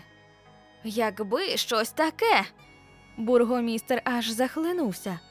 Щоб ключника, як помідор, у м'ясо, у червону кашку. Це не по-людськи. Не по-людськи, безбожно, повторив присутній у кімнаті нарад ратуші жрець креп. Настільки не по-людськи, що й дурень здогадався б, хто за тим стоїть. Так, бургомістре, Хіреадана ми знаємо обидва. А отой тут, що видає себе за відьмака, не мав би досить сили, щоб таке зробити і з ключником. Усе діло рук отієї Єнефер, тої проклятої богами відьми. За вікном, неначе підтверджуючи слова жарця, грохнув грім. Вона то і ніхто інший, продовжував креп. І це навіть не питання. Хто, як не Єнефер, мав би охоту помститися пану райцю Лаврусику? Га-га-га. зареготав раптом бургомістер. За оте я якраз менше за все гніваюся. Лаврусик мене підкусював, на владу мою зазіхав. А тепер уже від людей слухняності не доб'ється. Як хто пригадає, як він отримав по дупі. Бракувало тільки, аби ви злочину аплодували, пана Невілю. Насупився креп. Нагадую вам, що якби я не наклав на відьмака екзорцизм, він би підняв руку на мене і на величність храму. Бо й ви її паскудили у своїх проповідях, крепе. Навіть Берант на вас скаржився. Але що правда, то правда. Чуєте, лотри? Бургомістер знову обернувся до Геральта й Хіраадана. Ніц вас не виправдовує. Я й думати не буду терпіти тут такі скандали. Ну, добре, гайда, розказуйте мені зараз же все. Розказуйте, що у вас є на свій захист, бо як нема нічого, то клянуся усіма реліквіями, так і з вами потанцюю, що до смерті пам'ятатимете. Розказуйте мені все зараз, як на сповіді. Хіреадан тяжко зітхнув і подивився на відьмака значуще, із проханням. Геральт також зітхнув, відкашлявся і розповів усе. Ну, майже усе. Отакі то пироги, сказав жрець по хвильці мовчання. Ладна історія. Геній, звільнений від ув'язнення, і чародійка, у якої немає до того генія паролю. Непогана комбінація. Це може погано скінчитися. Дуже погано. Що воно таке, геній? запитав Невіль. І що треба тій Єнефер? Чародії, пояснив креп, черпають свою міць із сил природи, а точніше з так званих чотирьох елементів або первістків, які популярно звуться стихіями: повітря, вода, вогонь і земля. Кожен із цих елементів має свій власний вимір, що на жаргоні чаклунів зветься площиною. Існують площина води, площина вогню і так далі. Виміри ті для нас недоступні, заселені істотами, званими геніями, званими у легендах, перебив відьмак. Бо, наскільки мені відомо, не перебивай, обрізав креп. То, що відомо тобі небагато, було ясно вже під час твоєї розповіді, відьмаче. Тож тепер мовчи і слухай того, хто мудріший за тебе, повертаючись до геніїв. Є їх чотири роди, як є чотири площини. Існують джіні, істоти повітряні, маруди, пов'язані з елементом води, іфрити, які є геніями вогню, і дао, генії землі. Щось вас заносить, крепе, втрутився Невіль. Тут не храмова школа, не вчи нас. Говори коротко. Чого Єнефер хоче від того генія? Такий геній, бургомістре, це живий збірник магічної енергії. Чаклун, маючи генія на побігеньках, може ту енергію направляти в свої закляття, не мусить ретельно тягнути міць із природи. Це робить за нього геній. Сила такого чародія тоді стає величезною, близькою до всесилля. Якось не чув я про магів, що можуть усе, скривився Невіль. Навпаки, сила багатьох з них є перебільшеною. Цього не можуть, того не можуть. Чародій Стамельфорд перебив його жрець, знову набуваючи тону пози міни академічного викладача. Пересунув колись гору, бо та заслоняла йому вид із вежі. Нікому ніколи ані раніше, ані пізніше не вдалося зробити щось подібне, бо Стамельфорд, як казали, користувався послугами Дао, генія землі. Існують записи про подібний масштаб учинків і інших магіків, величезні хвилі, катастрофічні дощі, безумовно, діло марідів, вогняні стовпи, пожежі й вибухи, робота вогняних іфритів, смерчі, урагани, польоти над землею. буркнув Геральт, Жофрей Монк. Вірно, бачу, щось ти усе ж знаєш. Креб глянув на нього більш доброзичливо.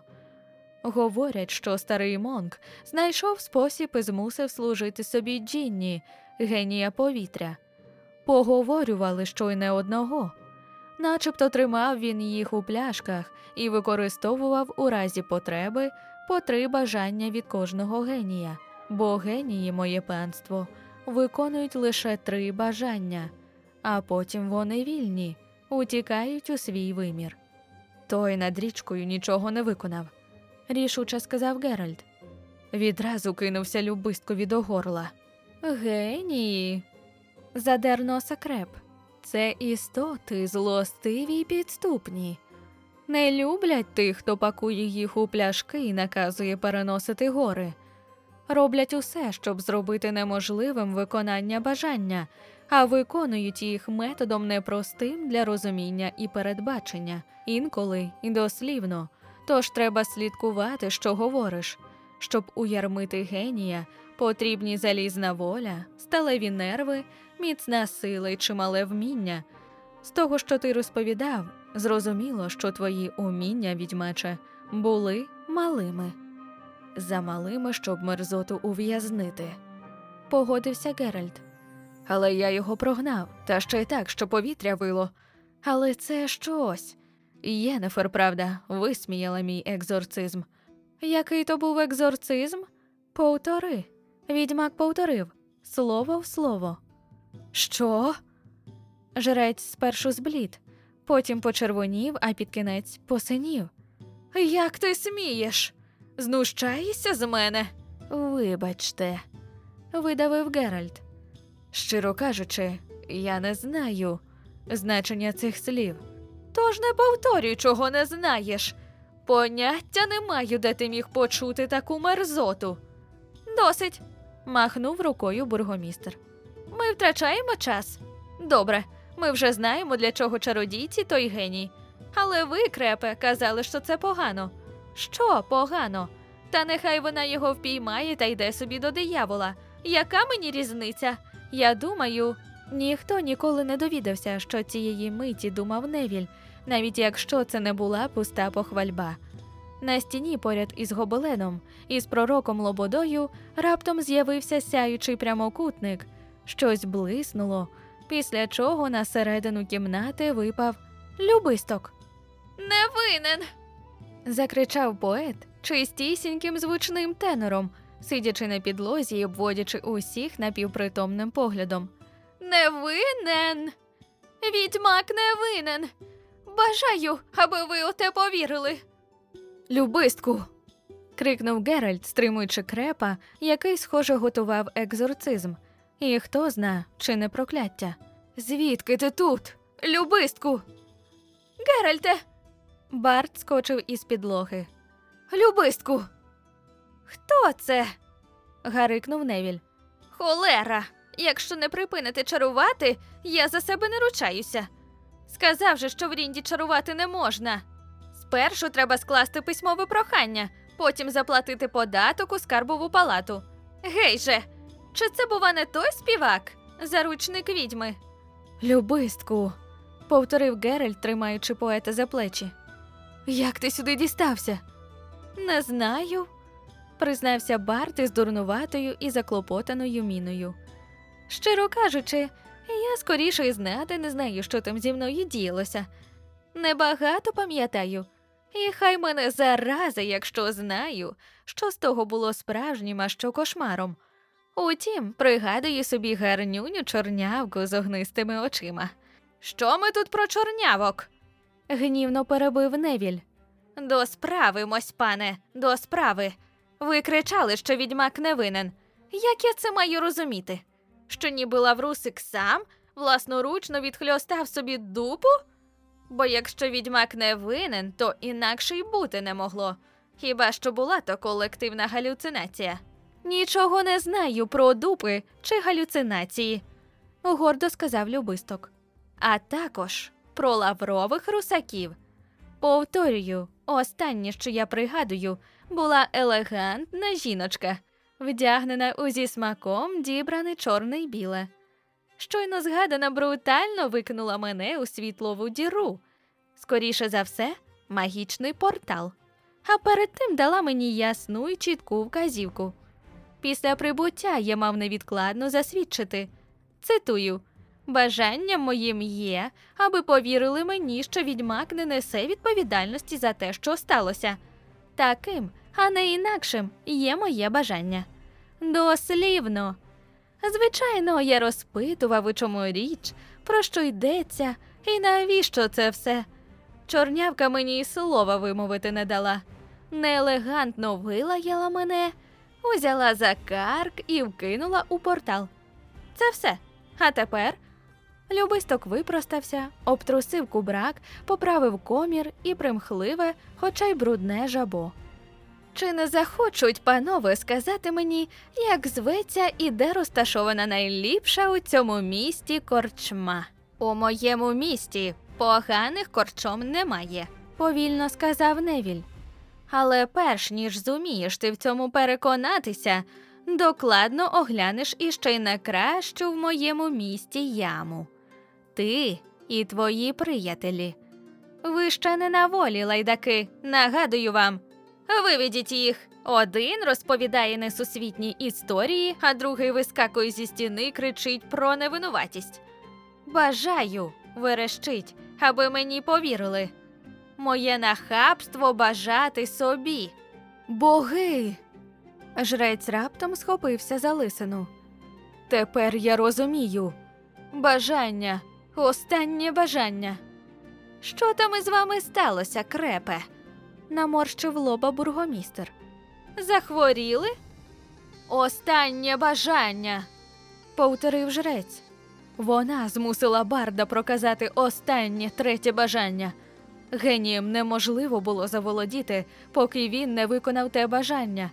А Єнефер поставила магічну пастку і, напевне, спіймала генія раніше, ніж той устиг утекти у власний вимір. Пане Невілю, необхідно. За вікном загримотіло, та так, що затряслися стіни. Холера.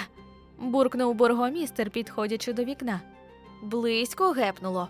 Аби не одім який, бракувало нам тут лише пожежі. Боги! Тільки гляньте, тільки гляньте на те. Креп! Що воно є? Усі як один кинулися до вікна. О, мати моя. крикнув любисток, хапаючись за горло. То він, той сучий син, який мене придушив. Джіні. крикнув креп. Геній повітря. Над корчмою Ерділя. закричав Хіраадан. Над дахом. Вона його впіймала. Жрець висунувся так сильно, що мало не випав. Бачите магічне світло? Чарівниця упіймала генія у пастку. Геральт дивився мовчки. Колись, роки назад, коли ще шмаркачем він набирався розуму в Каерморені, у відьмачому оселищі він і його приятель Ескель упіймали великого лісового джмеля, якого потім прив'язали до глечика на столі довгою ниткою, витягнутою із сорочки. Дивлячись, що виробляє прив'язаний джміль, вони надривалися зі сміху, аж поки впіймав їх за тим заняттям Весемір, їхній наставник, і наваляв обом ременем. Джин, що кружляв над дахом корчми Ерділя, поводився так само, як той джміль, злітав і спадав, зривався і пікірував униз, кружляв люто годучи і усе по колу. Бо Джин, так само як і джміль з Каерморону, був прив'язаний покрученими нитками зі сліпучо ясного, різнокольорового світла, що щільно оплітало його і закінчувалося на даху. Утім, Джин мав більші можливості, аніж прив'язаний до глека джміль.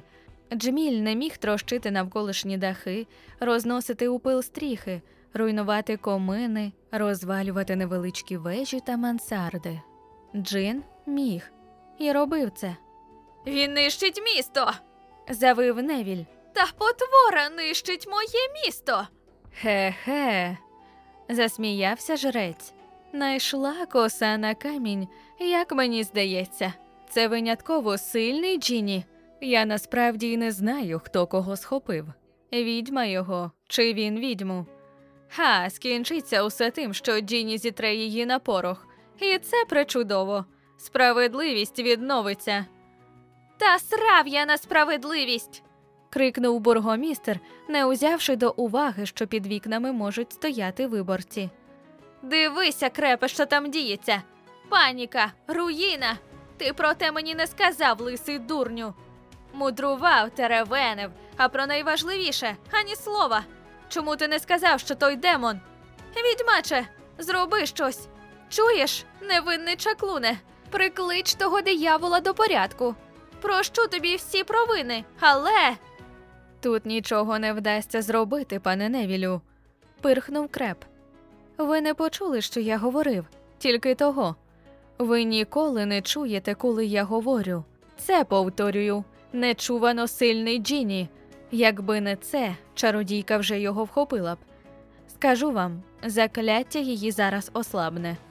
Джіні розчавить її і втече. І буде спокій. А тим часом місто розтрощить на друзки? Треба чекати, повторив жрець. Але не склавши руки. Видайте накази, бургомістре. Нехай люди полишать навколишні будинки і приготуються гасити пожежі. Те, що там зараз діється, ніщо порівняно з пеклом, яке почнеться, коли геній покінчить із чарівницею. Геральт підвів голову, зустрівся з поглядом Хіреадана і відвів очі. Пане Креппе, зважився він раптом. Мені потрібна ваша допомога. Йдеться про портал, яким прибув Любисток. Портал усе ще з'єднує ратушу з немає вже навіть знаку порталу, холодно сказав жрець, вказуючи на стіну. Не бачиш? Портал, навіть невидимий, залишає слід. Закляттям такий слід можна стабілізувати. Я тим слідом пройду. Хіба що ви не сповна розуму, навіть якщо такий перехід не розірве вас на шматки, чого ви хочете досягнути? Хочете опинитися у центрі циклону? Я питав, чи ви можете накласти закляття, яке стабілізує слід. Закляття? Жрець гордовито підняв голову. Я не якийсь там безбожний чарівник.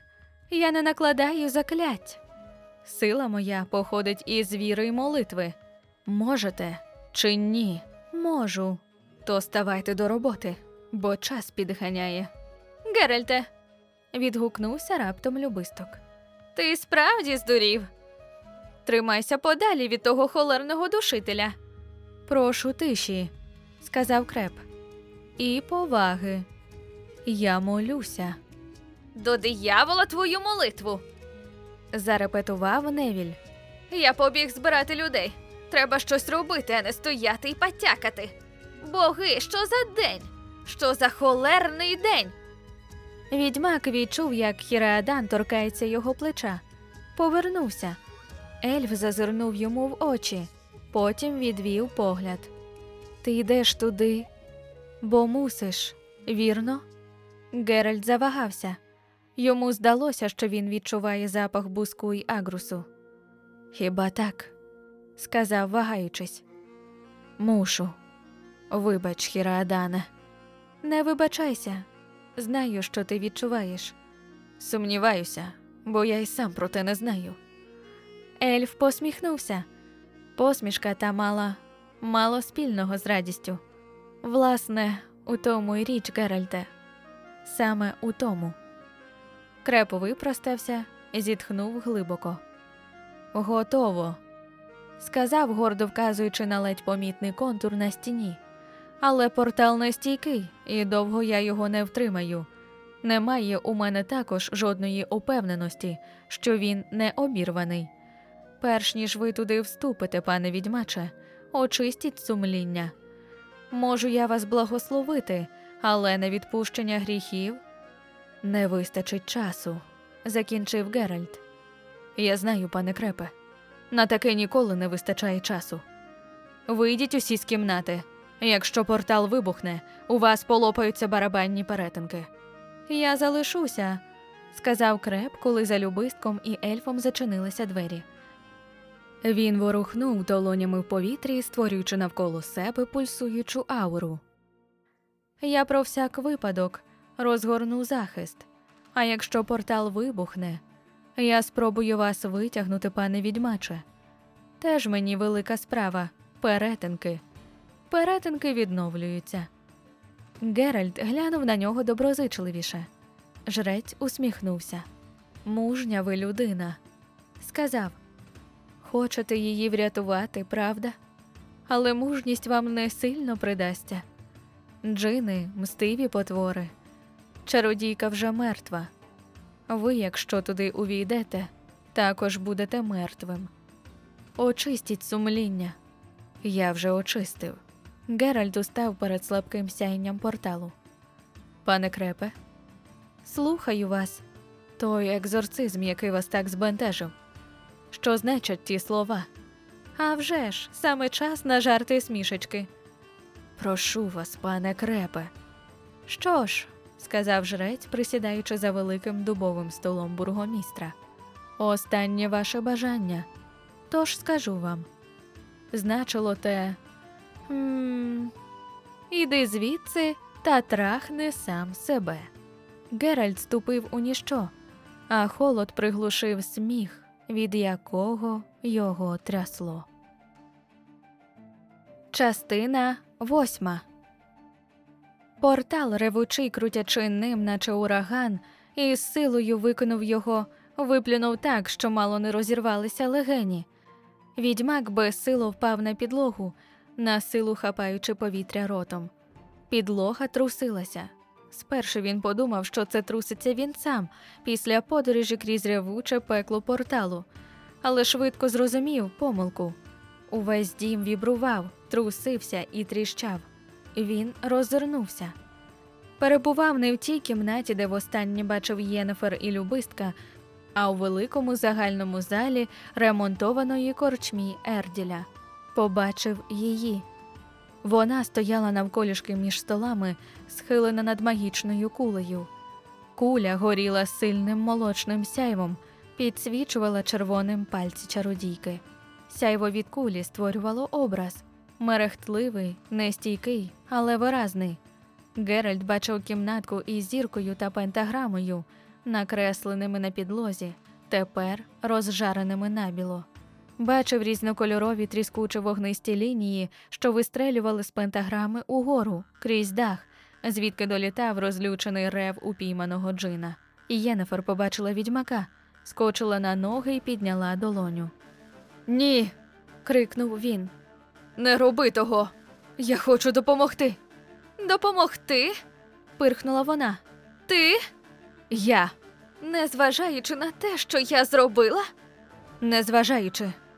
Цікаво, але неважливо. Я не потребую твоєї допомоги. Іди геть, мерщій. Ні.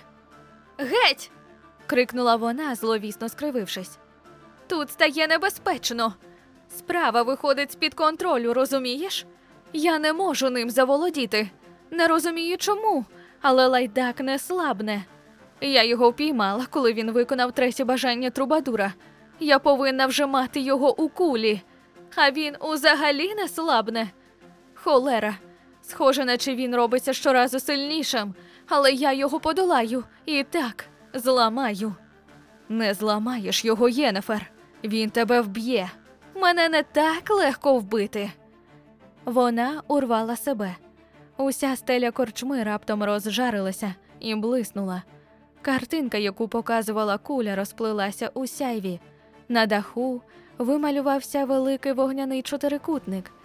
Чародійка вилаялася, піднімаючи руки, з пальців її ударили іскри. Тікай, Геральте! Що відбувається, Єнефер? Він мене знайшов. Вона застогнала, червона від зусилля. Хочу мене дістати. Створює власний портал, аби пройти всередину. Він не може зірватися з прив'язі, але дістанеться сюди через портал. Я не можу, не можу його стримати. Єнефер, не відволікай мене. Я мушу сконцентруватися. Геральте, тобі треба тікати. Відкрию свій портал, дорогу до втечі для тебе. Май на увазі, це буде випадково встановлений портал. Я не маю ані часу, ані сил на інший. Не знаю, де ти опинишся, але будеш у безпеці. Приготуйся. Великий портал на стелі раптом блиснув сліпучо, роздерся і деформувався. З ніщо з'явилася відома відьмаку безформна паща. Плямкаючи обвислими губами, вила вона так, що аж у вухах дзвеніло. Єнефер стрибнула, замахала руками і викрикнула закляття. З долоні її вистрелила плутанка зі світла, спадаючи на джина, неначе сітка. Джин загарчав і випочкував собі довгі лаписька, що, неначе атакуючі кобри, полетіли до горла чародійки. Єнефер не відсахнулася.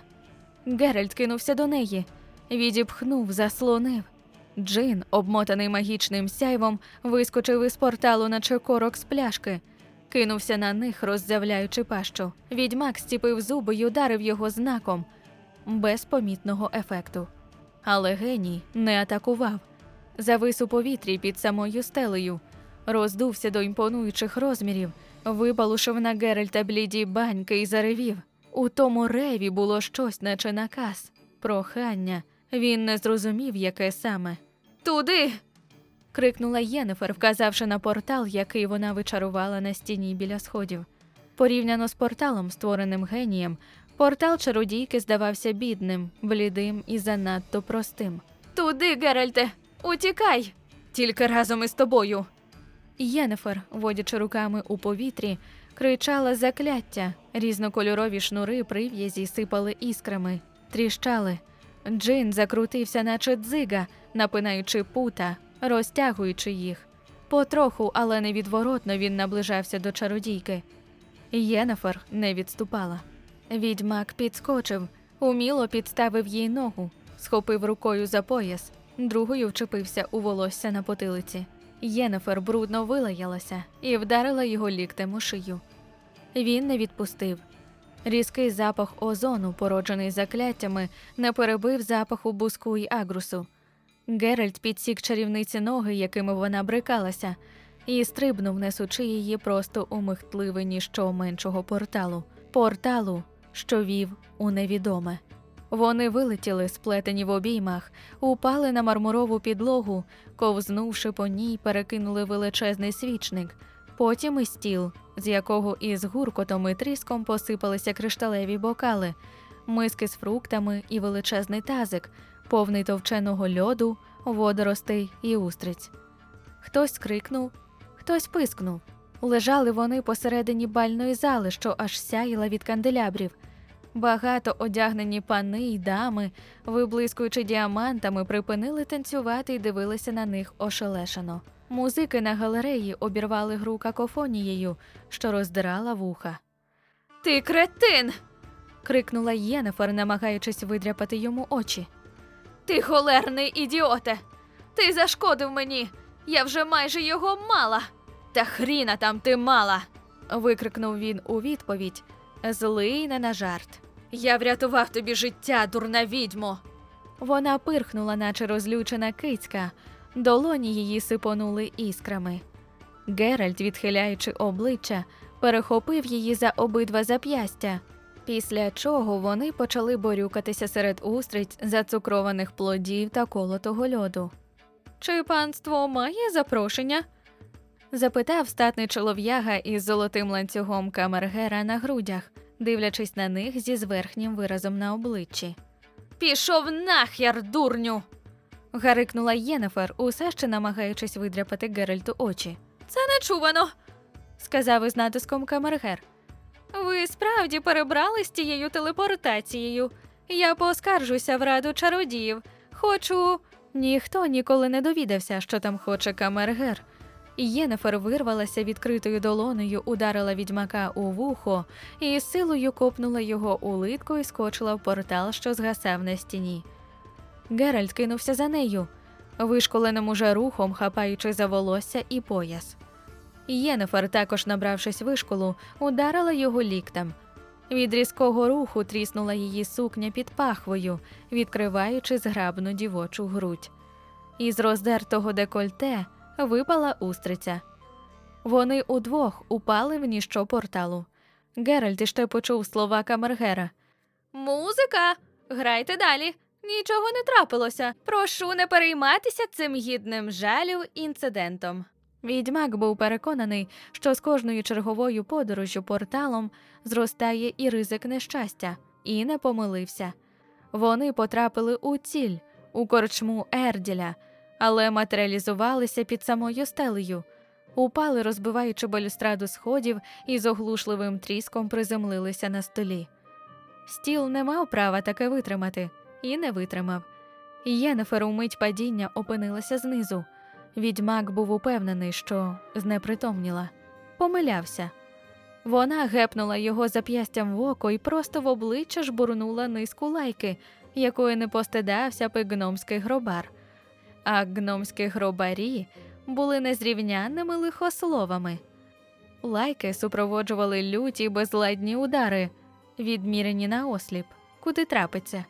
Геральт схопив її за руки і, намагаючись уникнути удару чолом, втиснув обличчя у декольте чародійки, що пахло буском, агрусом і устрицями. Пусти мене.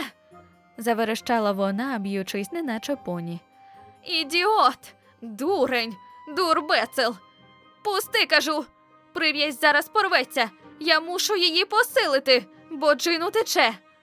Він не відповів, хоча мав бажання тільки сильніше схопив її, намагаючись притиснути до підлоги. Єнефер брудно вилаялася, смикнулася і з усієї сили копнула його коліном у пах. Раніше, ніж він встиг ухопити повітря, вирвалася і вигукнула закляття. Він відчув, як якась потужна сила підіймає його з підлоги і кидає через весь зал а потім, позбавляючи дихання, б'є обрізблений дводверний комод і трощить той на друзки. Частина дев'ята. Що там діється? Любисток, вчепившись у підморок, витягав шию, намагаючись пробитися поглядом крізь зливу. Що там діється, зараза? Б'ються. крикнув один із вуличних хлопчиськок відскакуючи, наче ошпарений від вікна корчми. Його обшарпані друзяки також кинулися навтьоки, шльопаючи по грязюці босими п'ятами. Чаклун і відьма б'ються. Б'ються? здивувався Невіль. Вони б'ються, а той засраний демон руйнує моє місто. Гляньте, знову повалив трубу. І це гельно розтрощив. Гей, люди, бігом туди. Боги, щастя, що дощить, а то була б пожежа. Це довго не триватиме, похмуро сказав жрець креп. Магічне світло слабне, прив'язь ось ось розірветься. Пане Невіле, накажіть, нехай люди відступають. Там зараз настане пекло. Від того дому і друзок не лишиться. Пане Ерділю, з чого ви смієтеся? Адже це ваш дім. Що вас так радує? Я застрахував руїну на купу грошей. Поліс враховує нещасні випадки магічні та надприродні. Звичайно, розумно, пане ельфе. Дуже розумно. Вітаю. Гей, люди, ховайтеся. Кому життя миле, нехай не підходить ближче. З середини дома Ерділя пролунав оглушливий грім, блиснула блискавка. Натовп відступив, ховаючись за колонами. Навіщо Геральт туди поліз? застогнав любисток. За якою холерою? Чому він уперся, щоб урятувати ту чарівницю? Зараза, навіщо? Хіреадане, ти це розумієш? Ельф смутно усміхнувся. Розумію, любистку, підтвердив він. Розумію. Частина десята. Геральт відскочив від чергової вогнисто-помаранчевої стріли, що вистрелила з пальців чародійки. Була вона виразно змученою, стріли були слабкими і повільними, він ухилявся від них із легкістю. Єнефер. крикнув. Заспокойся. Зрозумій нарешті, що я хочу тобі сказати. Ти не зумієш. Не закінчив. З рук чародійки вдарили тоненькі червоні блискавки, уп'ялися в нього в багатьох місцях і ретельно обплутали. Вбрання його засичало і задиміло. Не зумію. процідила вона, стоячи над ним. Зараз ти побачиш, на що я здатна. Досить буде, якщо ти трохи полежиш і більше не перешкоджатимеш. Зніми це з мене. Заричав він, б'ючись і шарпаючись у вогнистому павутинні. Пече, холера. Лежи нерухомо, порадила вона, важко дихаючи. Це пече, тільки коли рухаєшся. Я не можу приділити тобі багато часу, відьмаче. Побурюкалися ми, але що занадто, то недобре.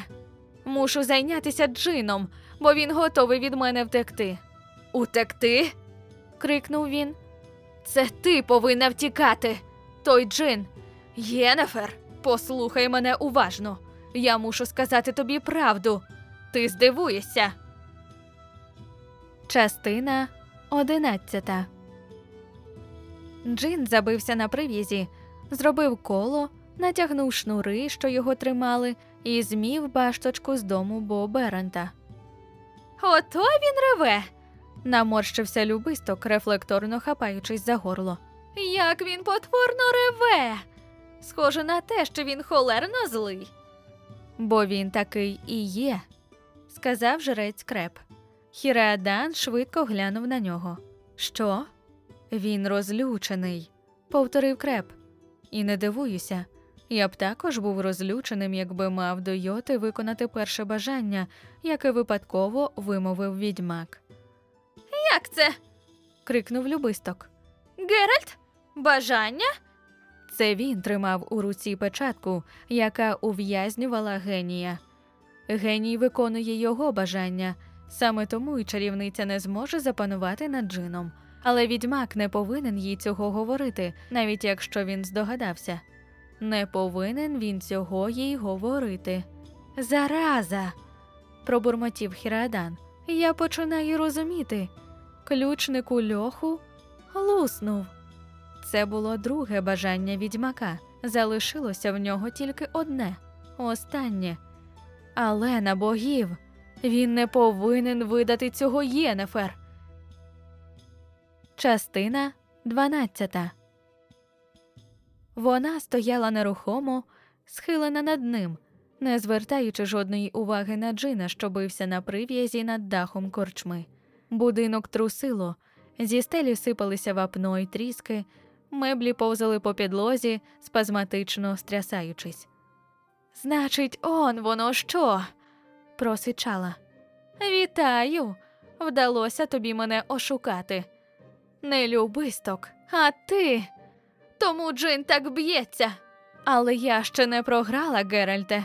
Ти недооцінюєш мене, недооцінюєш моєї сили. Поки що я тримаю у кулаці й тебе і Джина. Ти маєш іще одне останнє бажання. Тож скажи його, звільниш Джина, а тоді я посаджу його у пляшку. Тобі вже не вистачить на те сил, Єнефер. Ти недооцінюєш моїх сил. Бажання, Геральте. Ні, Єнефер, я не можу. Джин, може, і виконає його, але тобі не подарує. Коли звільниться, вб'є тебе, помститься тобі. Не зумієш його схопити і не зумієш від нього захиститися. Ти виснажена, ледь тримаєшся на ногах. Загинеш, Єнефер. Це мій ризик. крикнула вона люто. Яке тобі діло, що зі мною стане? Подумай краще про те, що Джин може дати тобі. Ти маєш іще одне бажання. Можеш зажадати, чого хочеш. Використай шанс, використай його відьмаче. Ти можеш мати все. Усе. Частина тринадцята. Загинуть обоє. завив любисток. Як це? Пане крепе, чи як вас там? Чому? Адже відьмак. Чому на важку і раптову заразу? Він не тікає. Чому? Що його там тримає? Чому не залишить ту холерну відьму на поталу долі і не втече? Це ж безглуздо. Абсолютно безглуздо, повторив Хіреадан гірко. Абсолютно. Це самовбивство і звичайний ідіотизм. Тож його фах, втрутився Невіль. Відьмак рятує моє місто. Закликаю богів у свідки. Якщо він переможе чарівницю і прожене демона, видам йому нагороду. Любисток зірвав з голови капелюшок, оздоблений паром чаплі, наплював у нього, кинув у грязюку і розтоптав, повторюючи при тому різні слова різними мовами. Адже він. Барт раптом заїкнувся. У нього є ще одне бажання про запас. Він міг би врятувати і її, і себе. Пане крепе. Це не так просто, сказав жрець. Але якби, якби він висловив власне бажання, якби якось пов'язав свою долю з долею. Ні, не думаю, щоб він про те здогадався. І може краще, щоб не здогадався. Частина 14 Бажання, Геральте, швидше. Чого ти бажаєш?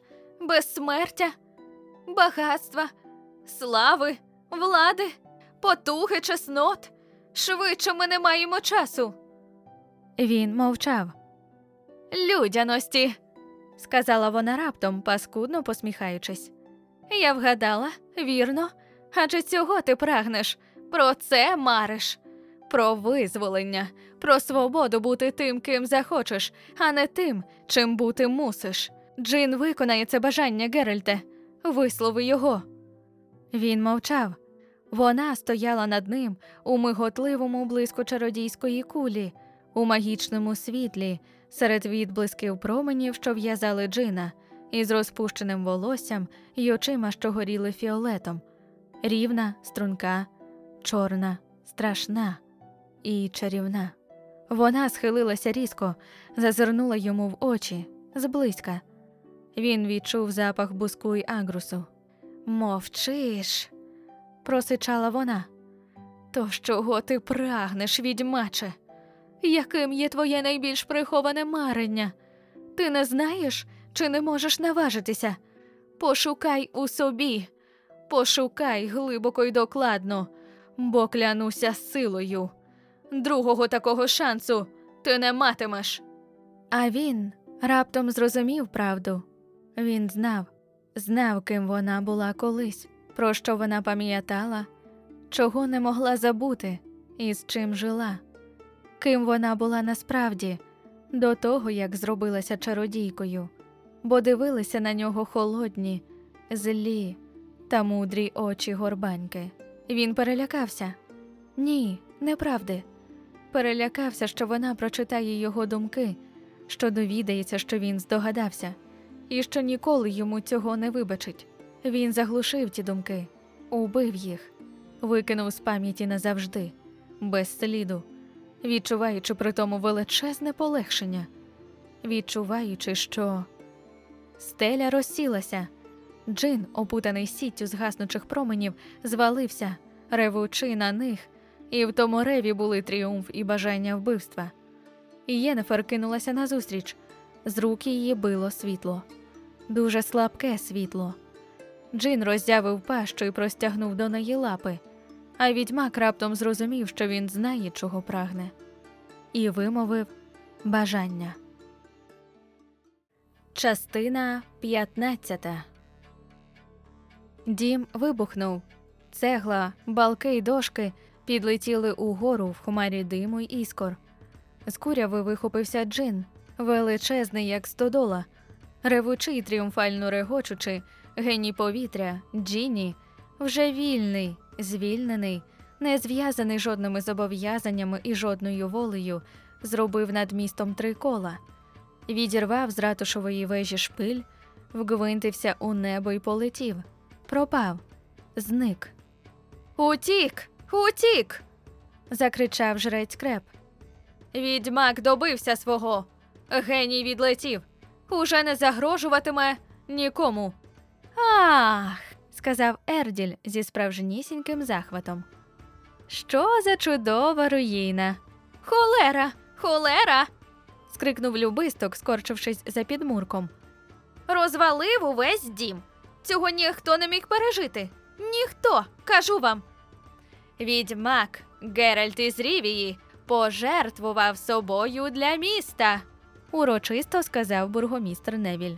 Ми не забудемо, шануємо його, подумаємо про пам'ятник. Любисток струснув з плеча шматок заляпаного глиною очеретяного мату, обтрусив кубрак від плям змоченої дощем штукатурки, глянув на бургомістра і кількома точно дібраними словами виразив свою думку про пожертвування, почесті, пам'ять і всі пам'ятники світу. Частина 16 Геральт розвернувся. З діри на стелі повільно скрапувала вода. Навколо громадилися купи деревини та уламків. Дивним чином, місце, де вони лежали, було геть чистим. На них не впала жодна дошка, жодна цеглина. Так, наче охороняв їх невидимий щит. Єнефер, трохи зарум'янена, присіла поряд, спираючись руками в коліна.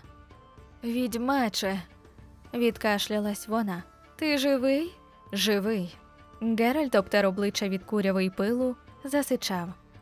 Єнефер повільним рухом торкнулася його зап'ястка, делікатно провела пальцями по долоні. Я тебе опекла, дрібниці, кілька пухирів. Вибач, знаєш, Джин утік. Остаточно. Жалкуєш? Не дуже. Це добре. Допоможи мені встати, прошу. Зачекай, прошепотіла вона. Це твоє бажання. Я почула, чого ти собі бажаєш. Я остовпіла, просто остовпіла. Я всього могла сподіватися, але щоб. Що тебе змусило до цього, Геральте? Чому? Чому я? Ти не знаєш?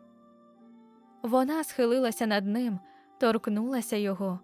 Він відчув на обличчі дотик її волосся, що пахло буском і агрусом, і він раптом уже знав, що ніколи не забуде цього запаху, цього м'якого дотику.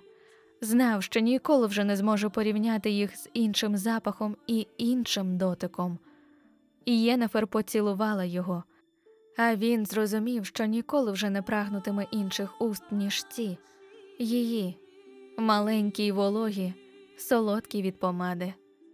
Раптом він уже знав, що з цієї миті існуватиме лише вона, її шия, плечі й груди, визволені з під чорної сукні, її делікатна холодна шкіра, не порівнювана з жодною іншою, якої він торкався. Він дивився зблизька у її фіалкові очі, найкрасивіші очі в усьому світі, очі, які, як він боявся, стануть для нього усім. Він це знав. Твоє бажання, прошепотіла вона, торкаючись устами його вуха. Не знаю, чи таке бажання взагалі може здійснитися. Не знаю, чи існує у природі сила, яка може здійснити таке бажання. Але якщо вже так, то ти обрік себе, обрік себе на мене. Він перервав її поцілунком, обіймами, дотиком, ласкою, ласками, а потім уже всім, цілим собою, кожною думкою, єдиною думкою, усім, усім, усім. Вони перервали тишу зітханнями й шелестом скинутого на підлогу одягу, перервали тишу дуже лагідно і були ліниві, були ретельні, були дбайливі й ніжні. І, хоча обоє вони не дуже знали, що воно, дбайливість і ніжність, вдалося їм, бо вони дуже хотіли. І взагалі вони не поспішали, а весь світ раптом перестав існувати, перестав існувати на маленьку коротку мить. А їм здалося, що це була ціла вічність, бо це й справді була ціла вічність. А потім світ знову почав існувати але існував зовсім інакше. Геральте? М? І що далі? Не знаю. Я також ні, бо бачиш, я. Я не впевнена, чи варто було себе на мене обрікати. Я не вмію. Зачекай, що ти робиш? Я хотіла тобі сказати. Єнефер. Єн. Єн повторила вона, підкорившись йому цілковито. Ніхто ніколи так мене не звав. Скажи це ще раз.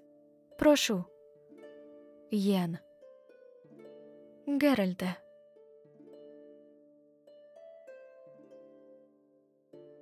Частина 17 Дощ перестав падати. Над ріндою з'явилася райдуга. Вона перетяла небо урваною кольоровою дугою. Здавалося, що виростає вона прямо зі зруйнованого даху корчми. На всіх богів. пробурмотів любисток. Яка тиша? Вони мертві, кажу вам. Або побивали одне одного, або мій джин їх прикінчив. Треба подивитися, сказав Ратімір, витираючи чоло зім'ятою шапкою. Може, вони поранені? Може, викликати медика? Скоріше, гробаря заявив креп. Я ту чарівницю знаю, а у відьмака також диявол з очей визирав. Робити нічого, доведеться копати дві ями на цвинтарі. Ту Єнефер я прадив перед похованням пробити осиковим кілком. Яка тиша, повторив любисток. Мить тому аж крок вилітали, а тепер, наче маком засіяно. Вони наблизилися до руїн корчми, дуже обережно й поволі. Хай столяр робить труни, сказав креп. Скажіть столяру. Тихо, перебив Ерділь. Я щось чую. Що то було, Хіраедане? Ельф відкинув волосся з гострих вух, нахилив голову. Я не впевнений. Підійдімо ближче. Єнефер жива, сказав раптом любисток, напружуючи свій музичний слух. Я чув, як вона застогнала. О, знову застогнала. Ага, підтвердив Ерділь. Я також чув. Застогнала. Мусить страшно страждати, кажу вам. Хірадане, куди ти? Побережися. Ельф відсахнувся від розбитого вікна, у яке тільки но заглянув. Ходімо звідси, сказав коротко. Не перешкоджайте їм. Так вони обидва живі? Хіраедане, що вони там роблять? Ходімо звідси, повторив ельф. Залишимо їх там на якийсь час самих. Нехай вони там побудуть, вона, він і його останнє бажання. Почекаємо в якійсь корчмі. Мене чимало часу, і вони до нас доєднаються удвох. Що вони там роблять? зацікавився любисток. Скажи ж до холери. Ельф посміхнувся дуже, дуже смутно. Я не люблю гучних слів, сказав він, а не вживаючи гучних слів, цього назвати не вдасться.